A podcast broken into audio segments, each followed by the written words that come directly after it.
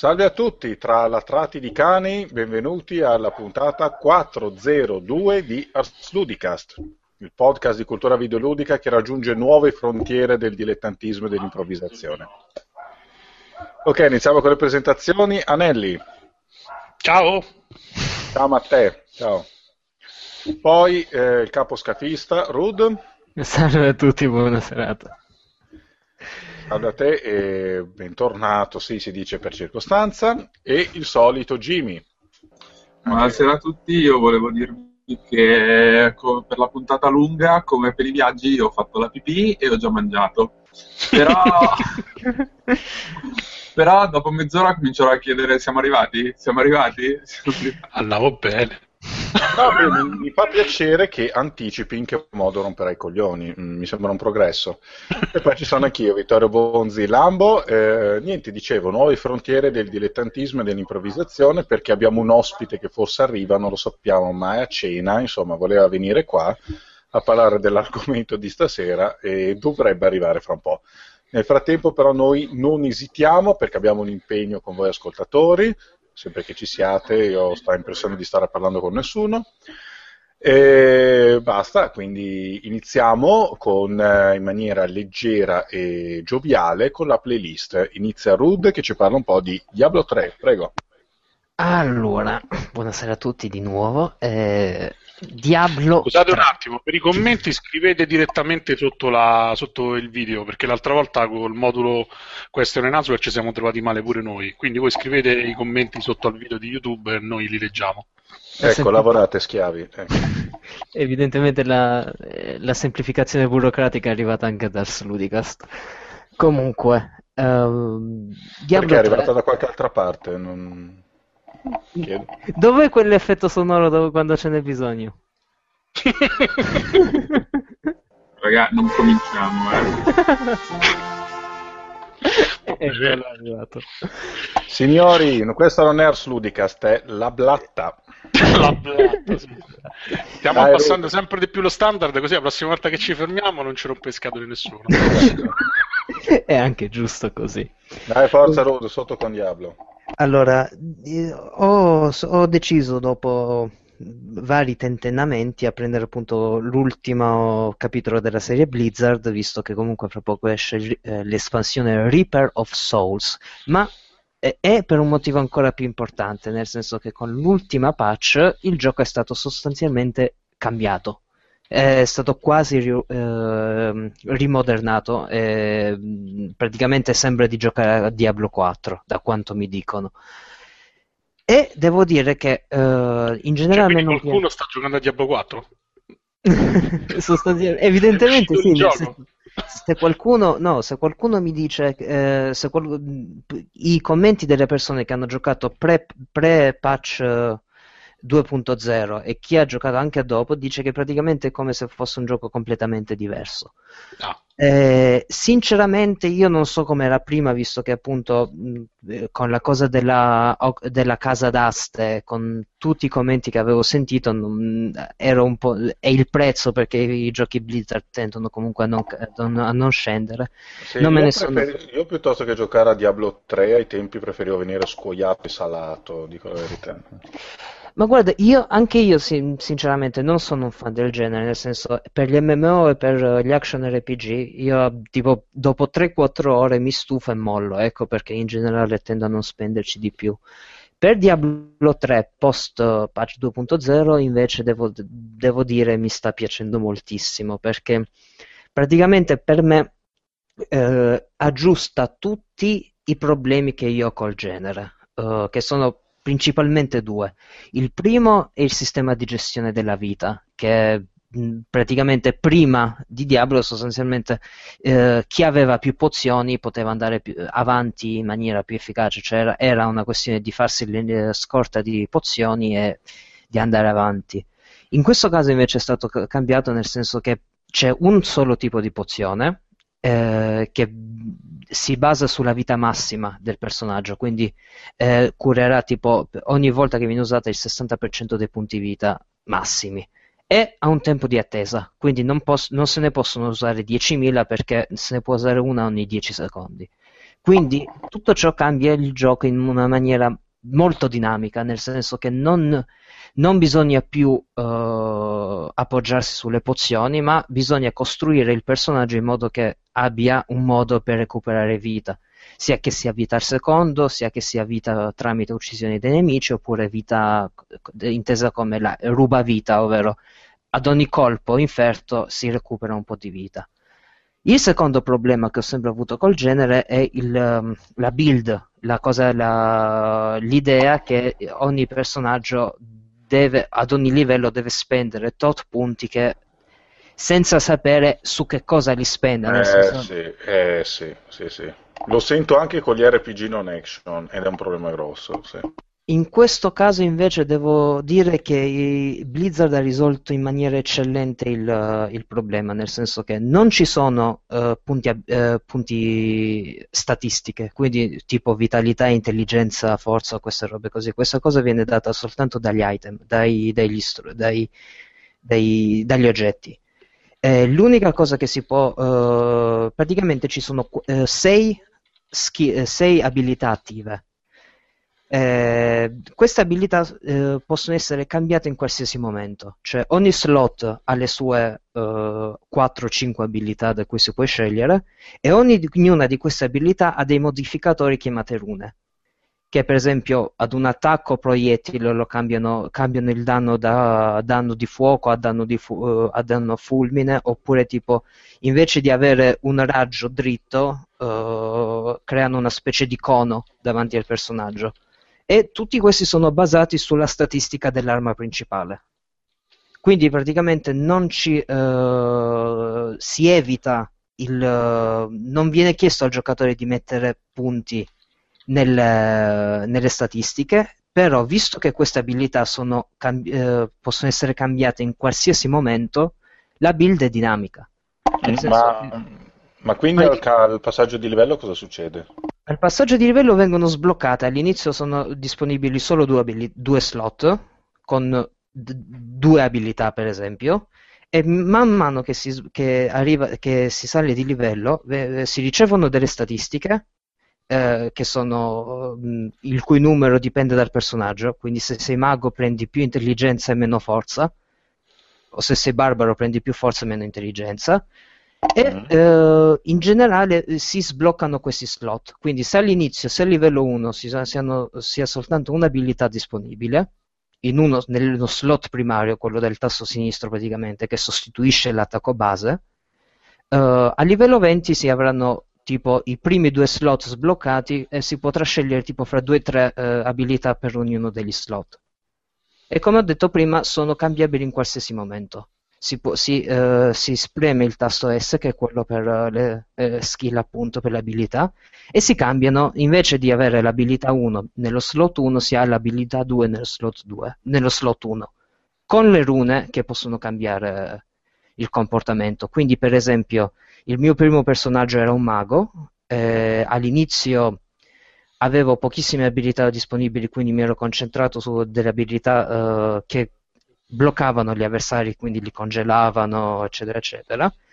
Andando avanti ho avuto altre abilità disponibili e mi hanno permesso di cambiare radicalmente lo stile di gioco. Per esempio, potevo avere, si può fare un mago corpo a corpo che è eh, dotato di un'armatura, oppure si può fare tipo un mago cosiddetto cannone di vetro, glass cannon, cioè senza attributi difensivi, senza abilità difensive, però che si limiti solo a fare danno.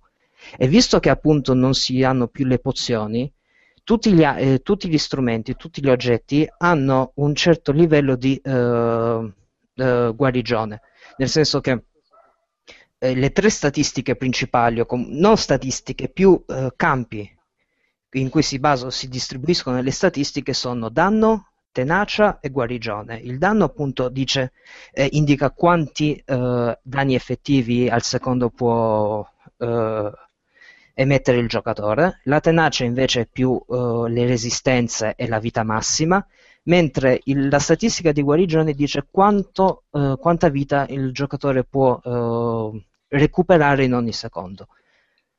quindi crea tutto questo sistema molto dinamico che non, invece di eh, costringere il giocatore magari a vedersi le build qual è la più efficiente, oppure non spendere addirittura punti esperienza perché si ha paura, oh mio Dio, cosa faccio, visto che non si possono riprendere, però in, eh, in Diablo 3 il, uh, il, giocatore può decidere in qualsiasi momento di ritornare sui propri passi. Quindi uh, se, se, il genere non vi piace, io vi consiglio caldamente di provare Diablo 3 perché a me sta piacendo. Ho massimizzato il mio primo personaggio e adesso sto giocando come un barbaro e e il bello è anche che tutti i personaggi hanno delle dinamiche completamente diverse. Per esempio, il mago ha, ha il mana, mentre per esempio il, il, barbaro ha una barra della furia che si riempie con attacchi base e la furia viene utilizzata per altre, per altre abilità. Mm. Beh, sì, alcune cose che dici c'erano già nella versione originale eh, ne avevo sentito parlare e mi allettavano anche il fatto che appunto che non si debbano distribuire punti con la progressione c'era già, c'erano sì, già anche le rune, poi vabbè avranno, ne avranno cambiato la dinamica. Quello che proprio mi prese malissimo era questa cosa che in pratica di equipaggiamento non si trova praticamente un tubo con mezzi ordinari per spingerti a comprarli con soldi veri. Guarda, sì, Quanto sì, è rimasto di questo? Mm. Ma la casa d'asta è stata tolta, è stata abolita completamente il 18 marzo. Ah, ecco. Sì, perché poi c'era anche il fatto che l'hanno convertito per PlayStation 3 e lì non, eh, non ce n'era traccia fin dall'inizio perché la Sony non voleva. Eh. E quindi comunque questo uh, probabilmente, cioè, alla fine si parli, Blizzard comunque non, non è stata completamente generosa, evidentemente eh, i numeri scarseggiavano, infatti eh, per vendere. Reaper of Souls hanno deciso un pochino di, di riportare tutti al gregge, insomma, tutti i vecchi giocatori. Però devo dire che come dr- livello di drop, come io mi sento soddisfatto, nel senso che si trovano oggetti, sto con- cambio continuamente l'armamentario. E il fatto che uh, ci siano quei tre parametri che ti indicano in una maniera molto, molto chiara uh, cosa fanno i diversi oggetti rende tutto molto, molto interessante e molto piacevole. Mm. Quindi il fatto che per esempio che si può decidere di uh, voglio più tenacia, cioè voglio più vita massima, quindi voglio poter resistere a colpi di, pesanti oppure voglio più guarigione, voglio in modo di poter recuperare vita il più possibile. Perché per esempio col Barbaro adesso mi sto ritrovando, eh, ho, ho io, le mie skill sono settate in una maniera per cui a me conviene trovarmi in mezzo a più nemici possibile, perché con uh, un attacco particolare riesco a recuperare vita applicando un, uh, un, depotenziamento ad ogni nemico. Quindi per ogni nemico io recupererò un po' di vita oppure posso decidere di fare un bar- eh, se ciò non mi piace posso decidere di fare un barbaro a distanza e che lancia asce e quindi il fatto di poter cambiare in qualsiasi momento e di avere quelle statistiche che mi indicano in maniera molto precisa sì, cosa, sì. cosa secondo me eh, per me ha, ha, aggiustato il genere perché io più o meno li ho provati tutti Torchlight, Path of Exile uh, sì, anch'io sono molto stanco, cioè non degli RPG per carità, ma degli action RPG, gli hack and slash, sì. Quindi questo secondo me non penso che alla fine aggiusterà il genere per chiunque, perché il genere è quello è, l'hack and slash quello è, vai avanti, prendi il bottino, vai sempre più avanti. Però il fatto che abbia l'impress- davvero l'impressione di non star facendo, di non essere una macchinetta, ma di dover un pochino ragionare su come gestire le skill e su come giocare rispetto alle skill, uh, secondo me rende Diablo più com- un, leggermente più complesso e più piacevole di... cioè non mi sento una scimmia che sta a pigiare il bottone, ecco. Ah, per chiedere una banana. Eh. eh. eh bene, dai, eh, mi prende bene, devo dire questo parere perché io Diablo proprio non volevo prenderlo in considerazione, ma in special modo per la casa d'aste, perché le altre idee di design in realtà mi piacevano. Beh. Guarda, Dacci un'occhiata, nel senso prendere in considerazione. Poi Reaper of Soul sta, uh, è, fra poco esce, uh, si può preordinare, tipo aumenta un po' il livello, introduce altre, una nuova classe, un nuovo atto e mi pare anche addirittura un nuovo NPC, un, un personaggio che può incantare gli oggetti. Quindi... Ah, ho capito. Ma c'è ancora la compravendita? C'erano quelli venditori che ti riparavano la roba e la vende- ne vendevano? Uh, gli NPC, i mercanti sì. in gioco, sì. sì. Ah, okay. adesso, adesso, non si può, per quanto mi, per, da quanto ho visto, non si può nemmeno vendere in game. Nel senso che anche se stai in un party, si può, puoi scambiare un item uh, entro mm. due ore da quando l'hai raccolto. Ah. Quindi non, non, ci, non, ci, si può nemmeno fare la compravendita fra privati, fra virgolette. Quindi ah. hanno totalmente e hanno ridisegnato i i livelli, cioè i numeri sul, uh, sui ritrovamenti casuali per questo. Ecco perché comunque alla fine il leggendario, io ne ho trovati abbastanza di leggendari. Poi anche la progressione delle difficoltà è molto interessante, nel senso che essendo difficol- uh, i, i, le statistiche dei nemici dinamiche, uh, con la difficoltà si aumenta soltanto di un livello, uh, di un livello fisso mm. quanto danno fanno, oltre magari ad aggiungergli delle abilità. Quindi uno può, non, ha, non, c'è bisogno di farsi tutta la trafila normale, difficile, inferno o quello che era, però si può direttamente in, incominciare da difficile e poi, ah, anche la difficol- ah. poi incominciare anche la difficoltà a due passi alla volta. Beh, questa, anche questo mi sembra una gran figata. Così puoi fare una progressione un po' più... Più veloce, sì, nel senso sì. che se sei, se sei abile, per esempio, io, ma, uh, maes- no, aspetta, esperto per un uh, nuovo personaggio mi sembrava leggermente troppo. Quindi mm. con- consiglio come ho fatto io di incominciare con uh, difficile, portarsi ad un, e poi magari invece di passare da difficile ad esperto, passare direttamente di due livelli a maestro. Mm. Giustamente fate come me che sono un figo. No, ma non sono, no, non sono, non sono assolutamente bravo. No, ma non... invece guarda, ho portato a 60 il, il primo personaggio e adesso ho fatto col mago, anche perché sì. non, ho provato un pochino tormento e ho detto non sono così hardcore. No, effettivamente sì, pure a me diciamo, la progressione, quella fino a se stessa, un po' mi ha sempre stufato a questi giochi, però diciamo che mi ci diverto abbastanza sul... Sì, sì, poi magari... Non, tu hai, giocato molto a Path of Excel, vero? Mi pare. Sì, sì, sì. Che quello devo dirmi è abbastanza carino. È un po' più tradizionale, però c'ha personalizzazione del personaggio abbastanza spinta.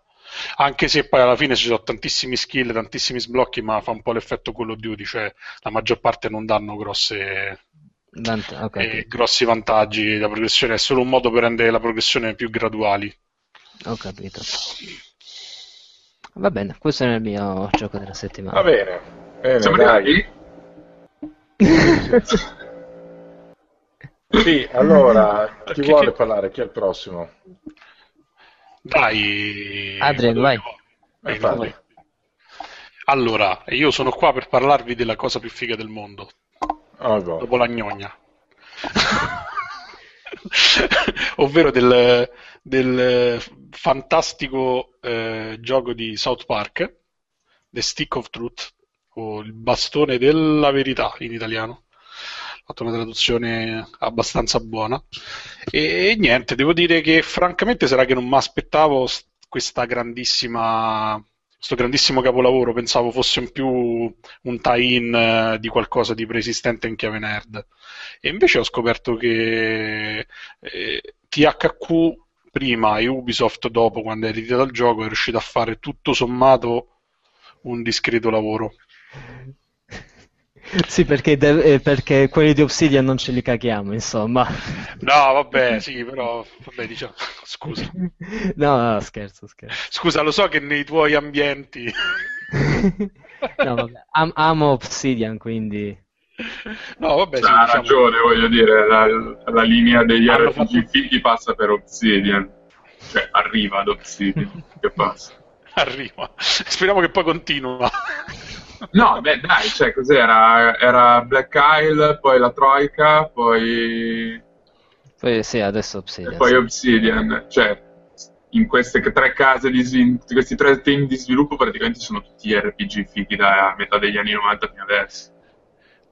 Mm, vabbè. Stanno in Fallout, ci sta Torment, No, ci c'è, c'è secondo- in realtà gli Obsidian sono quelli della versione 2 dei giochi che sono abbastanza d'accordo con Rudin su, su Fallout New Vegas però diciamo sono anche quelli di Knights of the Old Republic 2 di Neverwinter Nights 2 di Alpha Protocol di Dungeon Siege 3 insomma non è proprio che c'è da Ma stare. guarda, Co- Kotor 2 sinceramente ho preferito il 2, pensavo che fosse migliore. Poi E- ma in realtà un po' anche io. Sono quelli di Vampire The Masquerade eh, Bloodline, sì, eh, quando erano Troika, quando erano quando Troika. erano Troika, sono loro.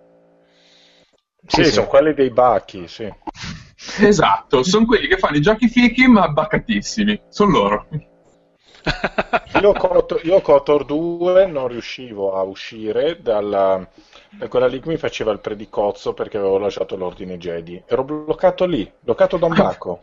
Ah, pensavo ti fossi bloccato nella cantina del Pazak. No, no, che torno sempre da sta stronza che mi dice Una sempre le stesse cose. Sì, sì. E Sono più andato avanti. Cioè, era pieno di giocatori di Pazak lì nel gioco, non li ho mai potuti incontrare, veramente vergognoso. Comunque, E niente, no, devo dire, in generale, eh, tu- come ho detto, pensavo veramente molto, cioè non malissimo, però sai, di solito sono abbastanza compassati i giochi che sono ispirati a delle serie televisive piuttosto che a dei, a dei film. E invece mi sono trovato davanti un... eh, come gioco di ruolo, diciamo, fa molto il verso a eh, Super Mario RPG. E la cosa devo dire che mi è piaciuta molto perché negli LPG a turni, diciamo, la versione eh, alla Super Mario RPG è quella un po' più divertente perché sostanzialmente Sì. è il classico gioco a turni dove c'è lo schieramento de- degli attaccanti da un lato e dei nemici dall'altro. E però la, dif- la grossa differenza la fa il fatto che per eh, portare un attacco efficace sul nemico, sul nemico c'è sempre bisogno di effettuare un'azione Sì. che può essere, che ne so, premere un tasto, una sequenza di tasti, direzionare il joypad, andare a tempo sulla base degli int grafici, che nel caso di South Park so l'arma che praticamente scintilla in un momento quando sta per colpire e cose simili. E alla fine devo dire, già di per sé il sistema di gioco così rende il combattimento un po' più divertenti. Poi il fatto che il gioco è velocissimo, si finisce, io l'ho finito praticamente al 100% in una sedicina di ore, quindi se uno si concentra sulla storia principale ci si riesce anche con molto meno. La progressione dei personaggi è abbastanza leggera, c'ha solo 15 livelli e si raggiungono se si fa proprio tutte le quest e side quest che sono a disposizione del gioco eh, almeno un paio d'ore prima che il gioco finisca, quindi è praticamente abbastanza lineare e, e semplice da approcciare.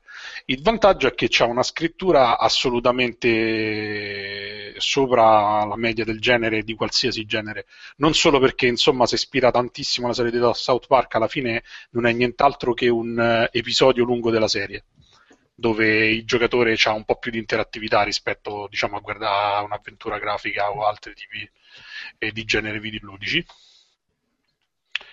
E niente, eh, il, il gioco è interessante anche per- perché secondo me riesce. Uh, è arrivato Federico. Ciao Federico. Ciao. Ciao, Federico. salve. Eh, mentre vi aspettavamo abbiamo iniziato a fare la playlist, un po' di pazienza. non ci rompete.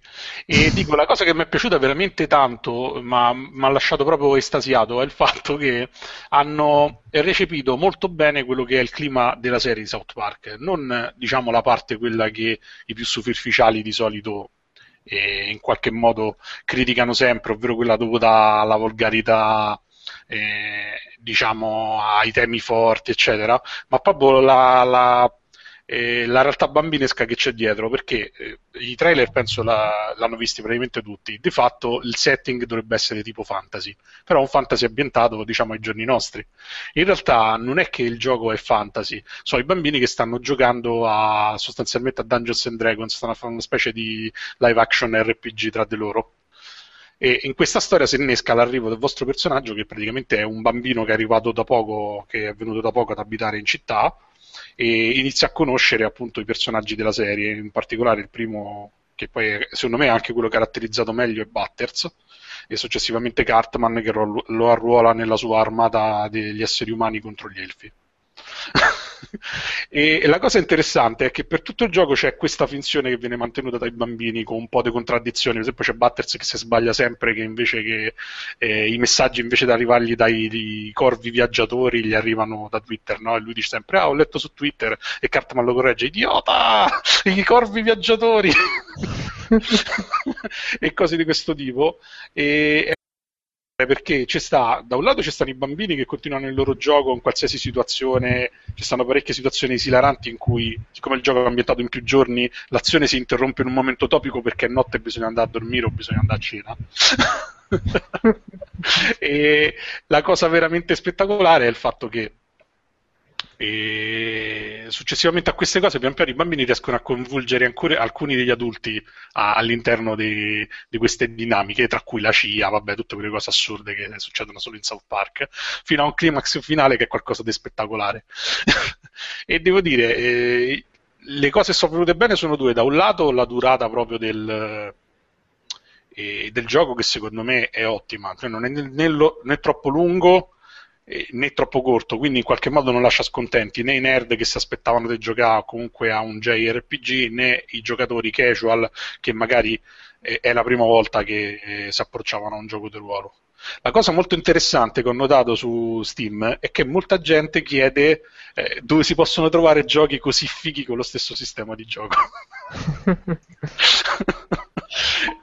e quindi diciamo in qualche modo è servito pure per svecchiare un genere che se ci ricordiamo quando partì la vecchia generazione di console era stato praticamente messo da parte in maniera anche abbastanza brutale da, in particolar modo dal marketing delle grandi case che in quel momento supportavano principalmente Xbox e, e sapevano che ci sarebbe stata penuria di giochi di ruolo e, diciamo di stampo più tradizionale.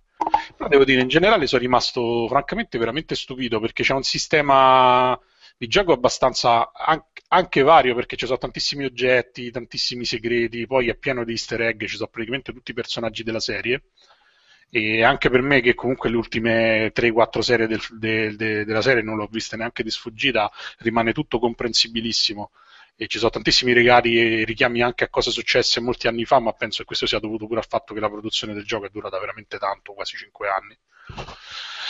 E niente, devo dire, francamente non me l'aspettavo così bello. Vi consiglio di prendere la versione eh, su Steam perché i requisiti di sistema sono bassissimi, perché ovviamente dal punto di vista tecnologico c'è veramente molto, c'è veramente molto poco di sfidante, diciamo, perché un po' perché la grafica di South Park è quella, anche se devo dire il gioco è totalmente in 3D, cioè sembra un 2D piatto, ma ci sono delle scene in cui la telecamera si muove, in cui si intuisce che in realtà dietro i personaggi piatti forse ci sono dei modelli 3D renderizzati eh, alla maniera del gioco e alla maniera della serie tradizionale e quindi funziona bene anche sui notebook, insomma non ha requisiti altissimi. E poi c'è il vantaggio che la versione su Steam non è censurata neanche in Italia, mentre invece quella per console ha delle bellissime censure. Dico bellissime perché dove c'è la censura c'è un testo che spiega esattamente quello che sta succedendo e c'è una presa per culo da noi alla comunità europea, mentre invece in Australia al governo australiano. Sulla termini... scrittura io non avevo dubbi perché comunque alla fine ci sono dietro Parker e Stone che sono i due autori e sono loro che hanno curato la cosa. Siccome, sta, siccome la produzione è durata per tanto tempo, eh, c'erano stati nel corso degli anni dei video di loro, delle interviste che parlavano e si vedeva che comunque stavano seguendo lo sviluppo da vicino, proprio dall'interno. La mia domanda è, non ho capito esattamente, non, nel senso non mi sono andato a vedere i video di review, non sono andato a leggere le, eh, eh, recensioni e questo genere di cose.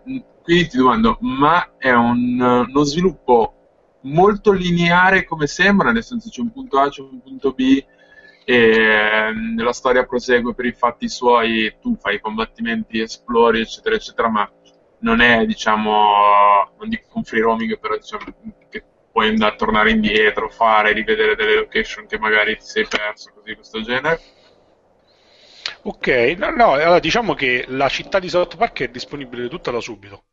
Il gioco è ambientato principalmente nella città di South Park e nelle zone limitrofe, in particolare il Canada.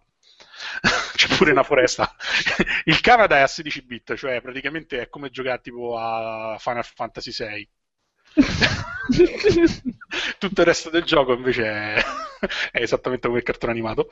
E niente, tutte le location sono disponibili da subito. Molte quest, cioè la maggior parte delle quest non hanno una scadenza, quindi diciamo le puoi prendere in varie fasi del gioco in particolare alcune side quest, da quello che ho potuto vedere, per esempio quella bastardissima di Al Gore, che, che se, si affronta più volte in una quest multilivello e c'ha il penultimo combattimento che secondo me è più difficile del gioco. Neanche il boss finale è così complicato. E livellano insieme a te. Quindi vuol dire che se tu le affronti al secondo livello o le affronti al decimo livello, ti trovi sostanzialmente lo stesso, lo, lo stesso scontro con le stesse abilità, eccetera, che però sono scalate per il tuo livello. E I nemici che si trovano in giro non scalano con il livello, ma si evolvono con la storia principale, cioè man mano che si va avanti con la storia cambiano i nemici che si trovano in giro per South Park. All'inizio sono i bambini della fazione degli elfi, poi con il tempo subentreranno altri nemici, non, non vi svelo niente perché si, se no si spoilerà troppo. E in generale la storia principale è abbastanza lineare, ci sono due o tre punti in cui si può scegliere ma la scelta diciamo è molto cosmetica, nel senso che cambia delle cose nell'immediatissimo, ma in realtà non cambia la storia generale. E, e comunque sì, c'è una catena di quest che sono anche ovviamente eh, indicate in maniera diversa nel, nel, diario del gioco, sono comunque lineari, cioè nel senso se tu finisci quelle alla fine arrivi alla fine del gioco, tutto il resto lo puoi praticamente ignorare. E la quest principale è cadenzata, ci sono comunque, come ho detto, ci sono delle suddivisioni aggiornate, quindi arrivi sempre a un certo punto in cui in qualche modo devi per forza andare a dormire e poi quando vai a dormire c'hai un evento che succede la notte che è un po' slegato dal gioco e fa molto folklore comunque South Park. C'è un rapimento alieno ci sono i gnomi de, delle mutande tutte queste cose qua. E, però quando poi ti fa giorno tu puoi tornare a fare tutte le cose che non hai fatto prima puoi visitare tutti i luoghi non c'è niente. C'è sta giusto qualche location che per la trama viene distrutta, che ne so, esplode o comunque cambia di stato, però in quei casi, di, che sono molto rari, saranno tre o quattro su tutte le case che puoi visitare. E considera che puoi entrare in ogni singola casa di South Park. I fondali sono praticamente gli stessi del, del telefilm, quindi è, cioè, è, anche divertente perché riesce a capire anche un po' le distanze che ci sono tra eh, tutti i posti all'interno della città, dove sta eh, il negozio di, di, Twix, di Twix rispetto a, alla casa di Kyle e così via. È veramente divertente. Anche le case hanno la stessa identica pianta del gioco, cioè del gioco del, de, della trasmissione. Ma quindi ci sono anche tutta una serie di attività intorno al gameplay principale dei combattimenti a turno, ci sono un po' di cose da fare, un po' di varietà o no? Sì, sì, ce ne sono parecchie, ce ne saranno, non vorrei esagerare, ma tra le 30 e le 50 queste secondarie, cioè non sono neanche poche e la maggior parte sono divertenti, cioè non ce n'è quasi mai nessuna, per esempio non esiste neanche una quest in cui tu ti dicono di andare là e uccidere N mostri, come per esempio succede in The Witcher 2. Sono tutte quest che hanno una storia definita e arricchiscono qualcosa del gioco, spesso ti danno delle facilitazioni o degli obiettivi secondari, la maggior parte o sono equipaggiamenti o sono alleati che poi in qualche modo ti ritrovi anche alla fine del gioco e è abbastanza, fatta, è abbastanza fatta bene e divertente. Per esempio, ci sono delle quest che, side quest che puoi non fare, ma se le fai fanno guadagnare o abilità speciali o potenziano gli alleati. Perché il gioco sostanzialmente non c'è un party, c'è il, il, il New Kid che loro lo chiamano sempre douchebag, coglionazzo, insomma, cose del genere. Quella è la parte più bella, quando all'inizio del gioco tu provi a inserire il nome, cioè Cartman ti chiede come ti chiami, tu provi a inserire il nome e lui ti dice ah ok ti chiami Coglionazzo e tu, vero? E tu gli fai sì, no, se gli dici sì, se gli dici no lui fa no, no, no, ti chiami veramente Coglionazzo nel frattempo ti fa scrivere, no? Però alla fine poi insomma sei Coglionazzo per tutto il gioco, il nome tuo non si saprà mai. E niente, però sì, sì, cioè, c'è parecchio da fare, diciamo, per un gioco del genere che uno, anche per la durata che ha, diciamo, un buona, una buona metà della durata della trama principale, che è circa 10 ore, c'è un equivalente, eh, un altre 5-6 ore di gioco che sono dedicate a attività secondarie. La cosa bella è che ci sono parecchie location che non vengono mai toccate dalla storia principale e che hanno senso solo se vai a esplorarle quando sblocchi le abilità. Poi c'è un sistema un po' alla Castlevania, ci sono eh, otto abilità diverse che si sbloccano durante il gioco che servono per esplorare o per accedere a delle location che inizialmente non sono molto accessibili. Poi durante il gioco, se fai le queste secondarie, ottieni l'amicizia dei, dei bambini e delle persone de, della città di South Park, che sono una parte integrante all'interno diciamo, del, del, sistema di gioco c'è Facebook sostanzialmente e tu devi farti più amici possibili perché più amici ti fai e più abilità speciali sblocchi puoi da utilizzare. Sono tipo dei potenziamenti permanenti del personaggio tipo fai più male che ne so alle persone che vanno a fuoco fai più male alle persone che hai schifato che ne so tirandogli la cacca addosso cose simili Niente, okay, però sono rimasto veramente, veramente contento del gioco, tant'è vero l'ho finito 3-4 giorni neanche. Allora, sì, faccio un commento conclusivo. Io non, eh, non, lo consideravo molto perché banalmente sono molto ignorante su South Park. Mm. Non è che non mi piace, che proprio non mi sono mai trovato a guardarlo. Sarà ignominioso, ma è così. Eh, però questa descrizione mi ha preso bene, sia per la lunghezza, sia per il fatto che somiglia agli RPG di Mario, perché io dico la verità, gli unici RPG che ad oggi riesco a sopportare, anzi a godere, sono i Mario e Luigi. E, ehm, e, quindi mi piglia bene, lo prenderò in considerazione. Sì, poi ci sono parecchi richiami anche nerd, cioè anche il sistema di gioco ci stanno un paio di situazioni che secondo me un po' sono proprio delle citazioni dirette di Mario RPG, anche se in chiave partesca. Per quanto riguarda il fatto che non hai mai visto la serie, in realtà devo dire la verità. Ci sono delle situazioni che sono un po' ripetitive per chi come me l'ha vista parecchie volte, perché sostanzialmente il gioco è fatto in modo che tu, anche se non conosci la serie, viene in qualche modo introdotto a tutti i personaggi anche no. al loro modo di comportarsi. Quindi, per esempio, c'è Butters all'inizio che è, è, secondo me uno dei personaggi più riusciti di South Park perché sostanzialmente è un coglioncello, però divertente, il classico bambino buono che lo prendono tutti per il culo, lo trattano malissimo, genitori inclusi. Viene proprio in- introdotto all'inizio del gioco per farti capire che è così. E succede un po' per tutti i personaggi. e questa cosa devo dire funziona bene perché altrimenti certe cose sarebbero assolutamente incomprensibili a tutti. Ho capito, adesso basta. Perché è arrivato il nostro ospite, salutiamo oh. Federico Rosa, Flame. Ciao Federico. Ciao. C'è sta la signora, non la senti? Ciao. Ciao a tutti. Ciao. Tutto bene? Sì, sì, dai. Sì, sì. Ok, eh, allora no, appunto c'era Flame che ha voluto venire, anche se è venuto un po' in ritardo, perché voleva parlare di un suo tema. Beh, di sicuro di... è contenta Erika se è venuto in ritardo. Eh, certo.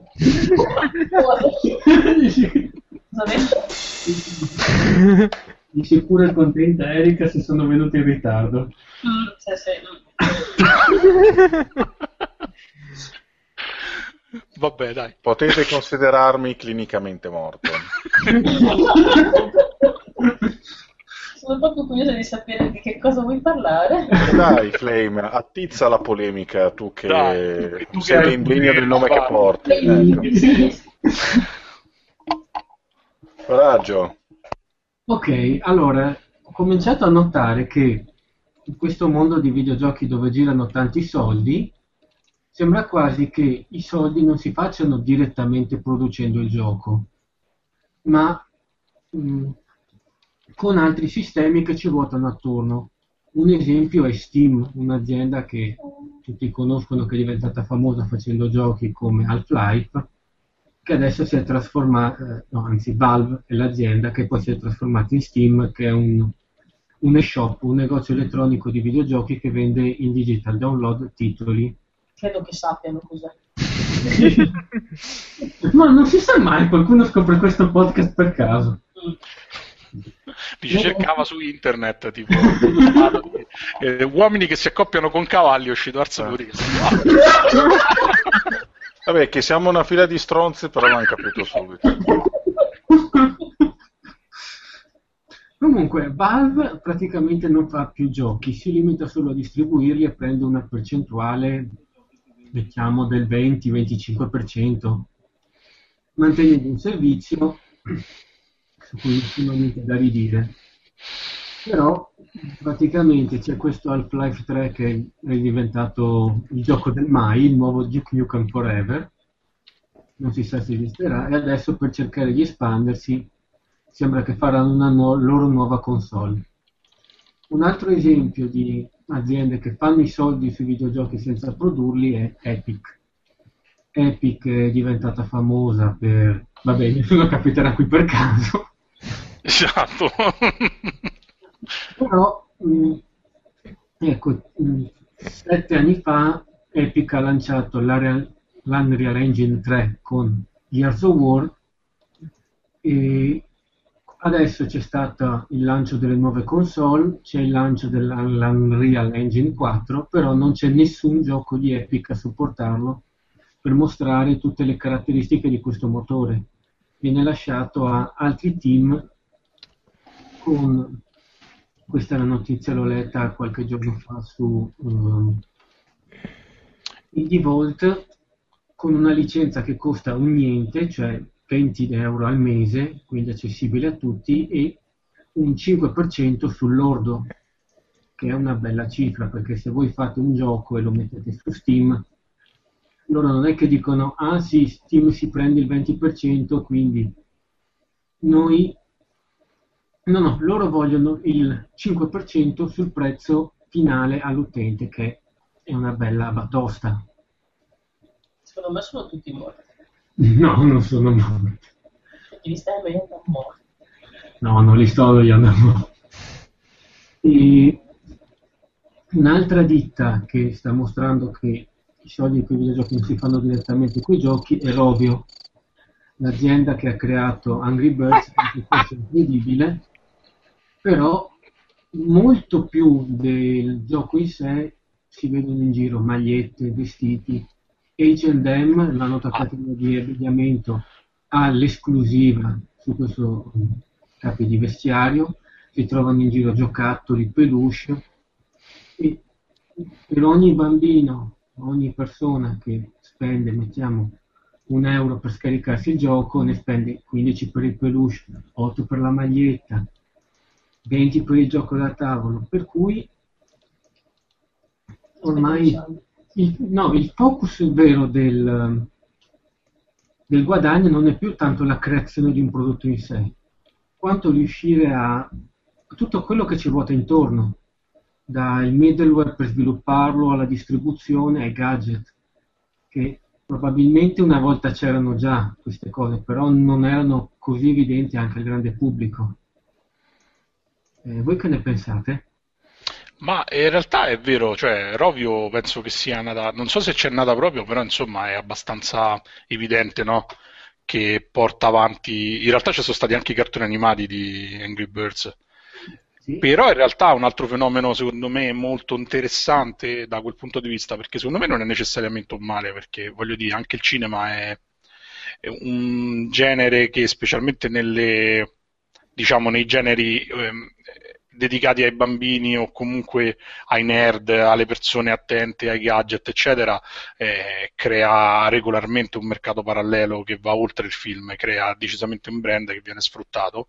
Mi viene in mente per esempio anche i giochi tipo Skylanders o il Disney Universe, come si chiama, eh, sì, dove eh. di fatto ti vendono giocattoli che poi tu puoi usare anche dentro un videogioco, che secondo me è un'idea abbastanza interessante, specialmente per quanto riguarda quelle persone che hanno dei bambini piccoli perché è un modo sicuramente più sano anche di far vivere i giochi, non solo perché sono giochi più adatti a bambini diciamo di età abbastanza piccole, ma anche per il fatto che comunque dietro al, pupazze- dietro al videogioco o alla donna del videogioco c'è comunque un qualcosa di fisico che rimane ai bambini e che li può far divertire anche dopo che il videogioco passa in qualche modo fa perdere interesse o comunque diventa un qualcosa di secondario.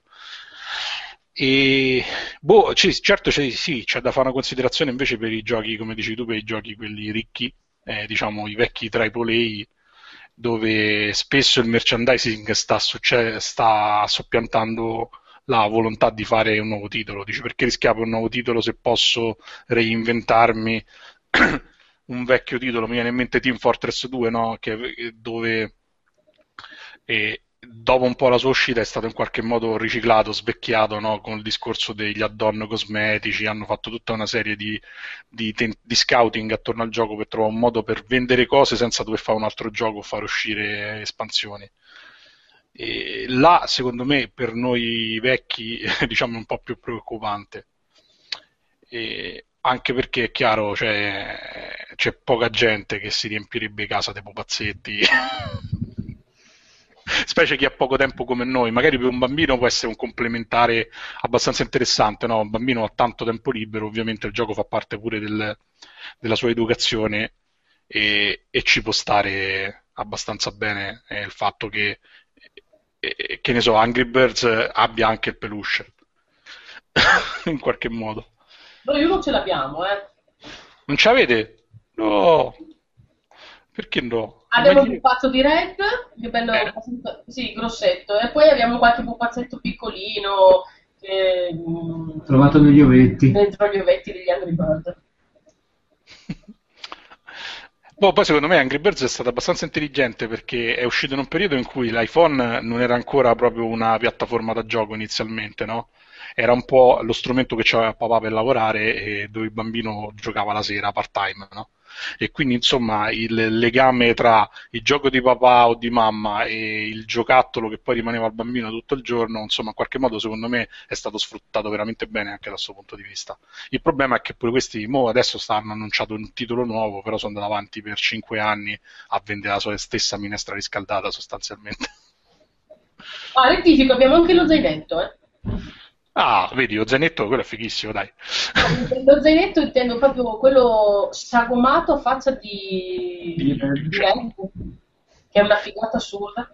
Che poi pensate che invece Vittorio ha il completino da notte, c'ha proprio il, sì, sì. il pigiamone. Ma sta diventando preoccupante perché non prendo più sonno senza, è incrostato di ogni cosa, ma non, se lo lavo non dormo più. Perché Ma quello completo, completo col tascone dietro al sedere così puoi andare a fare la cacca anche senza toglierti i pantaloni? Sì, sì, mancano solo le super spagnolette. Sì, sì. Ma la cosa veramente inquietante è che a non farti dormire sono degli uccelli. Eh. Queste fine come bordo di kimono. Sì. Sento praticamente morto. Adesso mi il mezz'ora. Rudin, te invece non ci dici niente, tu che sei così prona alle polemiche, che dicono eh, nella tua cerchia? No, penso che alla fine, penso che alla fine non Come sia... va questa roba al mercato nero? eh, no, non penso, non, la, non penso che sia non penso che sia un caso che tre indizi, indizi, facciano una prova, nel senso che alla fine sono tre casi un pochino diversi. Per... L'unico forse sarebbe quello di Angry Birds, perché alla fine Valve ha rilasciato, de facto, ha rilasciato Dota 2 quest'estate, l'estate passata, quindi alla fine una divisione che fa, almeno una divisione che fa giochi ce n'è. Uh, poi, come si chiama? Epic, sì, ha dato fuori tutto il suo staff interno creativo, però alla fine ha acquisito People Can Fly, che hanno fatto... Grazie. Dun, dun, dun, Prego.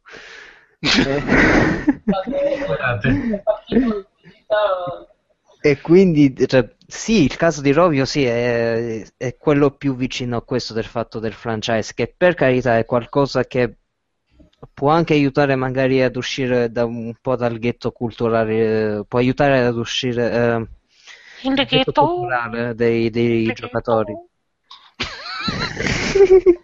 Anelli. E questa era la citazione di South Park, non la potete capire. Anelli. Capito. Perciò non sono sicuro. È, è chiaro che adesso stiamo in un periodo in cui si sta cercando di rendere il più possibile eterogenee le proprie entrate, anche, anche al, al, al, costo di um, strit, proprio stritolare queste proprietà intellettuali. Voglio dire, uh, ieri, uh, no, oggi o ieri hanno annunciato, Pixar ha annunciato che ci sarebbe stato un Incredibili 2 e un uh, Cars 3, voglio dire, eh, abbiamo questa la serializzazione estrema e questo proprio uh, sfruttare le IP fino alla fine, che una cosa che Activision ha insegnato, una, uh, ha insegnato benissimo nel tempo, eh, ricopre anche questi fattori, cioè appunto franchise, uh, entrate secondarie. O film, voglio dire, free to, uh, ora Dota sì. sta uscendo Free to Play, che è un film sulla scena competitiva di Dota, distribuito dopo Indie Game The Movie, sempre su Steam.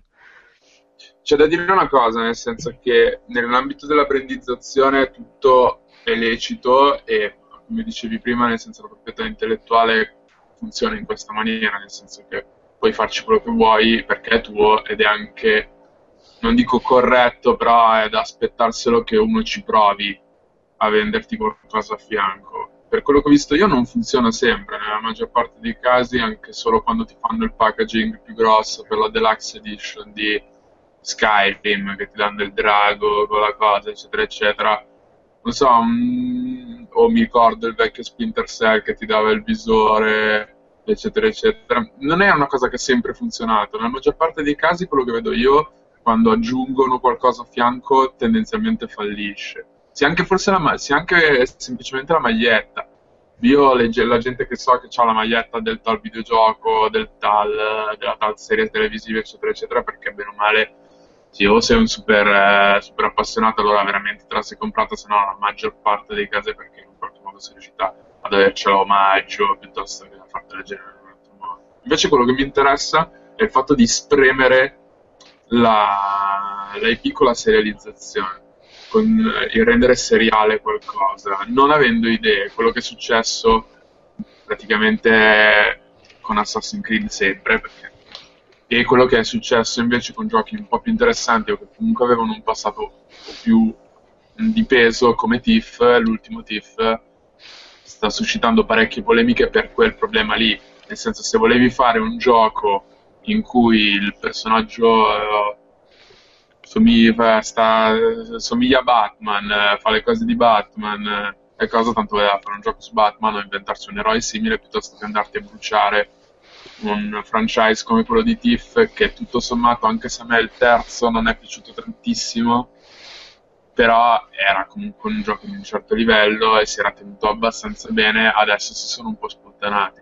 Poi il problema è questo, con la voglia di cavalcare l'onda di un successo passato, vediamo giustamente come hai detto tu, nel cinema e nei videogiochi tanta tanta tanta serializzazione, nel senso che diventa, tutto deve diventare una trilogia, tutto deve diventare una serie che ha più vita possibile da spremere, eccetera, eccetera, quando effettivamente non ce n'è bisogno e ci sono anche cr- cose che hanno a che vedere con uh, cross media. Per esempio, adesso c'è fuori il film di Need for Speed, ma francamente lo vedi dal trailer che è una cagata.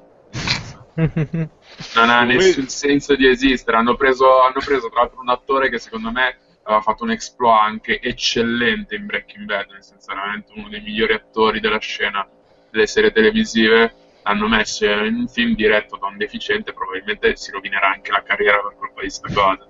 Perché?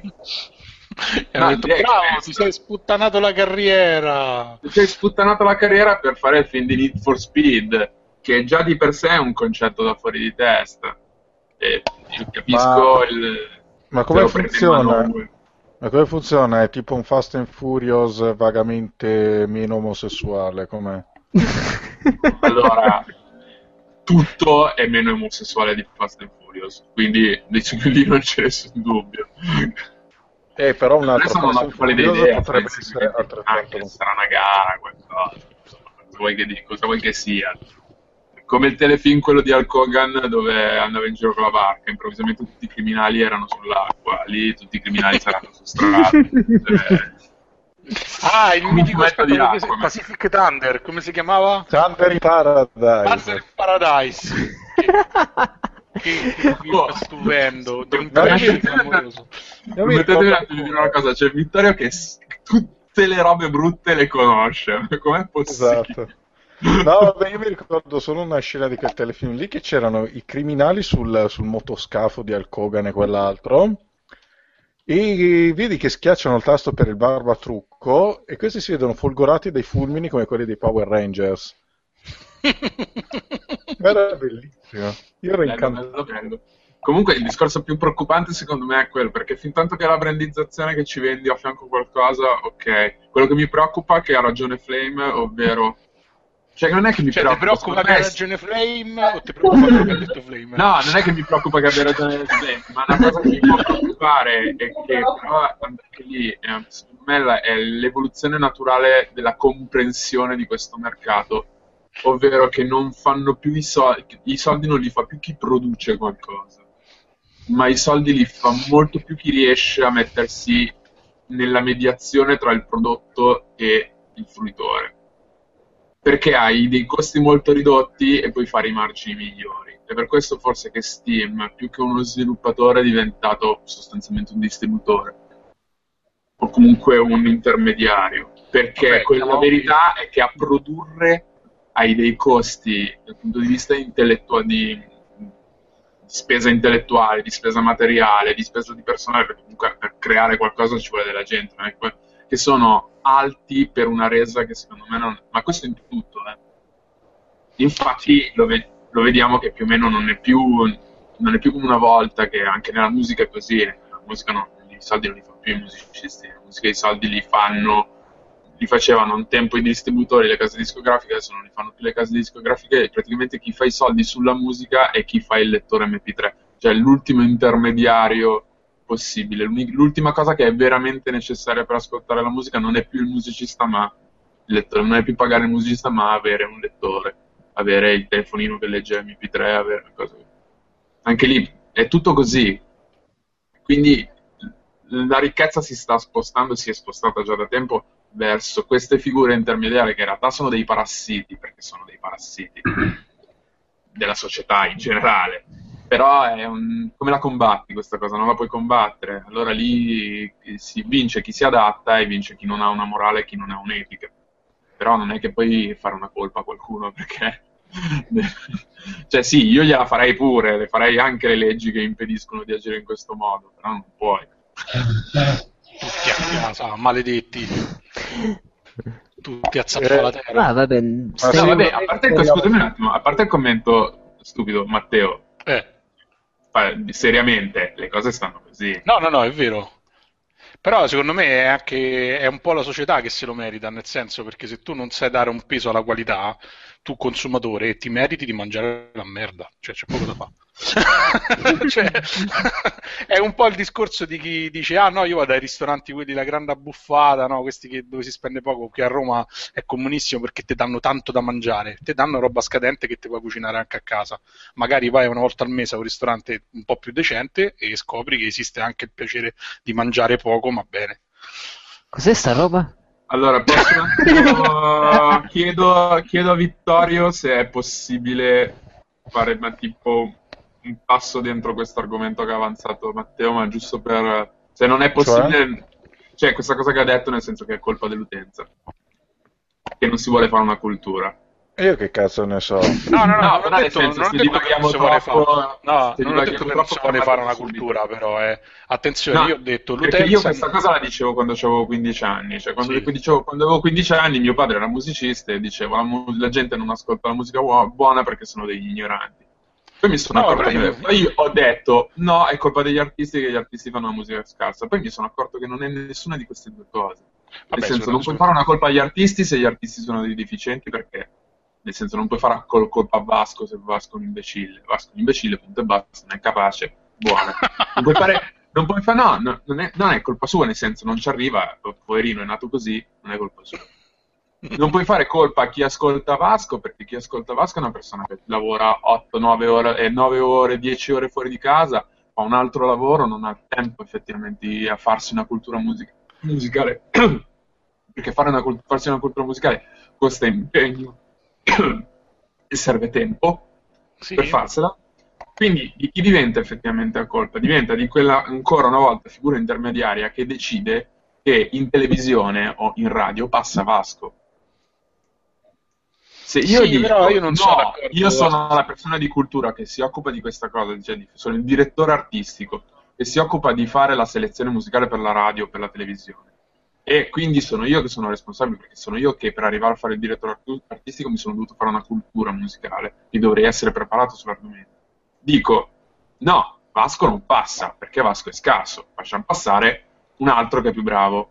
E quindi in automatico la persona che torna a casa dal lavoro, quando fa zapping sulla televisione, non trova Vasco su MTV e Maria De Filippi su, uh, su Italia 1, ma troverà volente o nolente dei programmi che sono migliori. È così che ci si fa, così che si forma una cultura anche al popolo che in realtà non ha la forza e i mezzi per poter andarsela a cercare e a creare la cultura.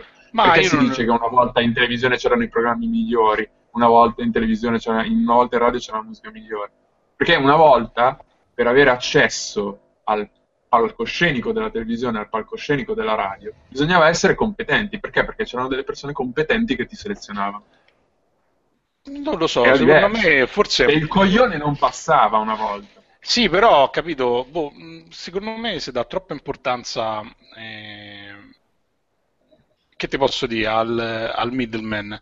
Cioè, alla fine, anche torniamo al discorso dei videogiochi, no? Se fanno un Call of Duty l'anno, o, o, per esempio per quest'anno sono previsti due titoli di Assassin's Creed, evidentemente c'è qualcuno che li compra. E non, non, è qui. Eh, se leggevo ieri, sono previsti due per il 2014 o il 2015, non ricordo, se volete vi ritrovo la notizia. Cioè, oltre a Black Flag, ne eh, capito? Assassin, eh, Black Flag è 2013 però, eh, perché è uscito prima di Natale. Black Flag è vero, 2013. Due titoli di Assassin's Creed, madonna. E sono quattro titoli che non dicono niente di nuovo, eh. No, hai capito? Il discorso è quello, poi alla fine la gente li compra, no? Poi arriva un momento che si stufa, ma di solito quando si stufa non è che si va a comprare il gioco artistico, si va a comprare Battlefield invece di Assassin's Creed piuttosto che... Cioè è chiaro che c'è un mercato facile... Titanfall. Esa... Vabbè, sì, esatto, cioè... È non lo so, secondo me non può essere solo colpa di chi mette in giro i contenuti, secondo me è anche compra, colpa di chi li compra, ma magari non è colpa nel senso, cioè non è che quelli lo fanno apposta perché sono stronzi e vogliono sabotare una cosa, perché purtroppo la maggior parte della società per definizione tende alla mediocrità, non puoi fare diversamente da così. Perché, perché se tu hai accesso alla mediocrità, quello che ti sto dicendo io è c'è una possibilità di regolare questa cosa è l'accesso, c'è accesso alla mediocrità, sì, quanto? È facilissimo, c'è accesso alla mediocrità, ove ti giri, ti giri giri c'è, è tutta mediocrità. Se tu no, è chiaro, di fare così, cioè, oh, se tu dove ti giri ti giri c'è qualità e poi c'è un piccolo spicchio di, di mediocrità che non sei riuscito a contenere, capisci che cioè, cominci a poter dire è una colpa di chi ma eh, io dico due cose, se posso dico che, due cose. È interessantissimo e poi? è interessantissimo, va bene. Windows 95 no, allora eh, che interessantissimo lo dico e fanno tre. Sì. poi ne dico altre due poi mi sto zitto che non c'ho voglia. Um, no la prima cosa è che um, innanzitutto io mi sento molto discriminato e molto offeso da voi in quanto io fruitore di merda non capisco che cazzo vogliate da me. Questa è la prima cosa. Cioè così. ecco, so. No, la mediocrità io fruisco di quella, fatevi i cazzi vostri. Oh, io ho fatto outing tanto tempo fa, io gioco a Call of Duty. Anche se devo dire la verità, Ghost non, non ce la sto facendo nemmeno io. Eh. Giochi pure a Call of Duty. Io gioco a, non lo so. Eh. Eh, no, quindi, cioè, quindi, non mi dovete fare incazzare, questa è la prima cosa. Eh, io ascolto la merda, guardo la merda e sfido chiunque a tenermi il passo. Punto.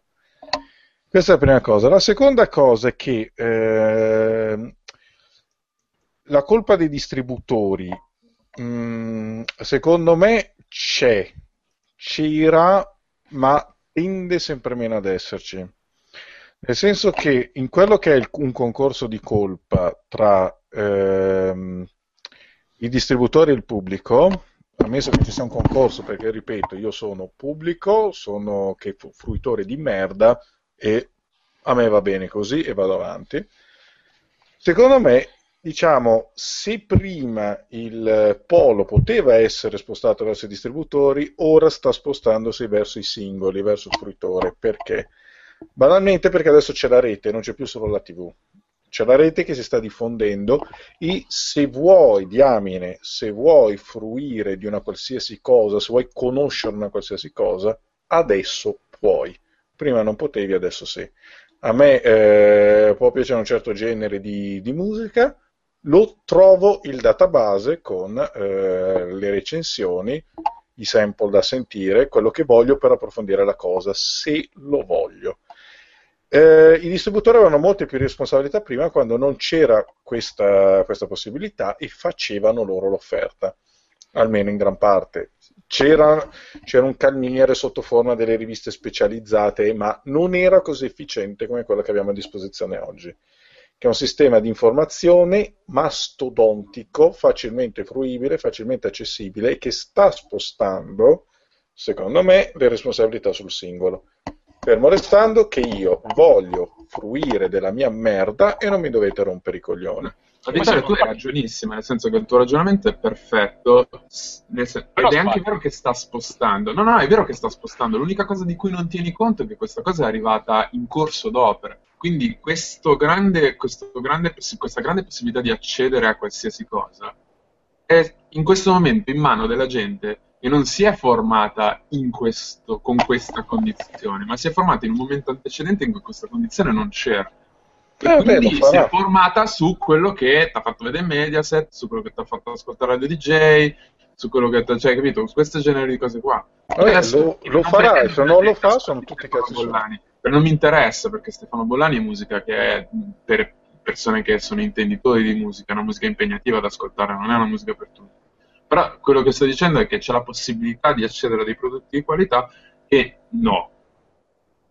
E, e dall'altra parte sono dei prodotti scarsi. Quello che sta succedendo adesso con la rete è che se ci fate caso ci sono stati dei piccoli fenomeni, come per esempio quello di Breaking Bad, citando per l'attore che reciterà in Need for Speed, che è un, una, in realtà un, una, cioè, è una realtà molto piccola quella di Breaking Bad, dal punto di vista sia di... cioè molto piccola, una realtà sufficientemente piccola dal punto di vista di budget, dal punto di vista di notorietà quando è, quando è partito, quando è iniziato.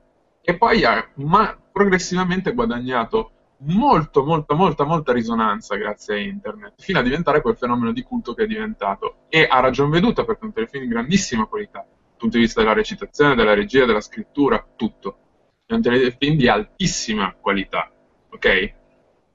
Certo, a fronte di un Breaking Bad ci stanno 150 Agent of Shield, che è una cazzata speculativa, anche lì eh, hanno dovuto per forza fare la serie televisiva perché adesso ci stanno i film della Marvel con i supereroi, eccetera, eccetera, hanno dovuto per forza farci la tele- serie televisiva appresso. È una merda, una schifezza, è fatta col culo, però eh, ci sono questi fenomeni che riescono a trovare il loro pubblico eh, semplicemente ripeto, il discorso è quanto questa cosa può, quanto questo, questo discorso di responsabilità del pubblico può essere fatto a fronte di un passato così rec- che è troppo recente, nel quale la gente si è formata Ma... non, allora... non dico liberamente, perché una questione non è una questione liberamente, però non... Vabbè, adesso qual faccio... è il problema? Fle- um... Uh, scusate, Adrien, che, che forse eh, magari sfugge ai più perché uno è abituato a concentrarsi no, pure sulle leggende metropolitane che girano. Sta cosa forse era vera negli anni 80 e negli anni 90, ma a inizio millennio, quindi ancora prima che internet si associa, si afferma mm-hmm. bene, è nato il concetto di economia di nicchia. E prima, il primo fenomeno di massa che ha creato eh, il concetto di economia di nicchia e quindi della specializzazione dei generi piuttosto che della generalizzazione dei generi è stato proprio il fenomeno che oggi dicono tutti che è quello che sta condannando il mondo al, all'oblio, ovvero la televisione. La Pay TV si è inventata i canali tematici in un periodo in cui la televisione generalista era in decadenza e era in decadenza proprio perché era diventata vittima di eh, i gusti del pubblico che erano talmente generici, talmente privi di qualsiasi spessore, che avevano alienato la gente che guardava i programmi di qualità. E si è reinventata e ancora ad oggi abbiamo i canali sportivi che per un sacco di gente, per me sono una merda pura, che però sono i canali più seguiti, ma non ti parlo solamente dei canali che riguardano il calcio, ti parlo anche dei canali che fanno sport tipo i campionati di golf. evidentemente eh, forse uno vede la cosa in maniera diversa, forse per le radio è diversa perché le radio non è mai sorto il concetto di radio a pagamento o cose simili, no? Però adesso vedi che con Spotify, per esempio, un modo l'hanno trovato anche loro per sfruttare le nicchie. Spotify ha fatto il suo successo vero, non adesso, eh, nei paesi in cui è venduto l'ha fatto parecchi anni fa, iniziando proprio dai, dagli autori indie, prima ancora di conquistare, come è successo pure per Pandora, prima di conquistare le major. Quindi Pandora ancora prima di Spotify. Eh, esatto. Cioè, quindi alla fine forse il concetto si è spostato, magari non tutti se ne sono reso conto, ma ancora continua, per esempio anche nei videogiochi, ti fanno, ti sparano due Assassin's Creed, ho controllato era vero, non mi sono sbagliato, nel 2014, perché poi c'è eh, il gruppo di 4-5 persone che magari non lavora anche senza una sede e tutto quanto, che con 50.000 dollari ti fa un titolo che prende un milione di euro, capito? Cioè, c'è è un mix di cause, pure i videogiochi per anni l'avevano trascurato il fenomeno dei, dei giochi di nicchia, ormai i platform retro sono diventati un genere mainstream quanto come gli FPS, perché? Perché per anni nessuno li ha fatti e c'era gente che non sapeva a che giocare. Mamma mia, non si può più vedere, dai, ci stanno solo eh, giochi indie con la grafica 8 bit, veramente non se ne può più. Non no, vabbè, è chiaro no, che poi tutti i mercati hanno un andamento sinusoidale, ci sono dei momenti che spopolano e poi ci sono chiaramente un declino perché poi si adoperano nel mercato, no? Questo è successo anche, che ne so, con Guitar Hero. Però, boh, secondo me, in realtà viviamo in un, in un, mondo dove questa cosa non è più vera. Nell'economia dei media non è più vera da quasi vent'anni ormai, eh. Eh, cioè noi parliamo dei bruscolini, cioè quando ho iniziato sì. a lavorare io già si parlava, l'economia delle nicchie già era considerata una cosa vecchia, parliamo del eh, il boom diciamo come concetto ce l'ha avuto tra il 2002 e il 2004 in termini anche di eh, investimenti che hanno fatto le aziende per sfruttare il fenomeno de, delle nicchie. Poi forse la, i videogiochi sono arrivati dopo perché in realtà dal punto di vista sia della comunicazione che diciamo anche del marketing puro stanno parecchio indietro rispetto ai media tradizionali.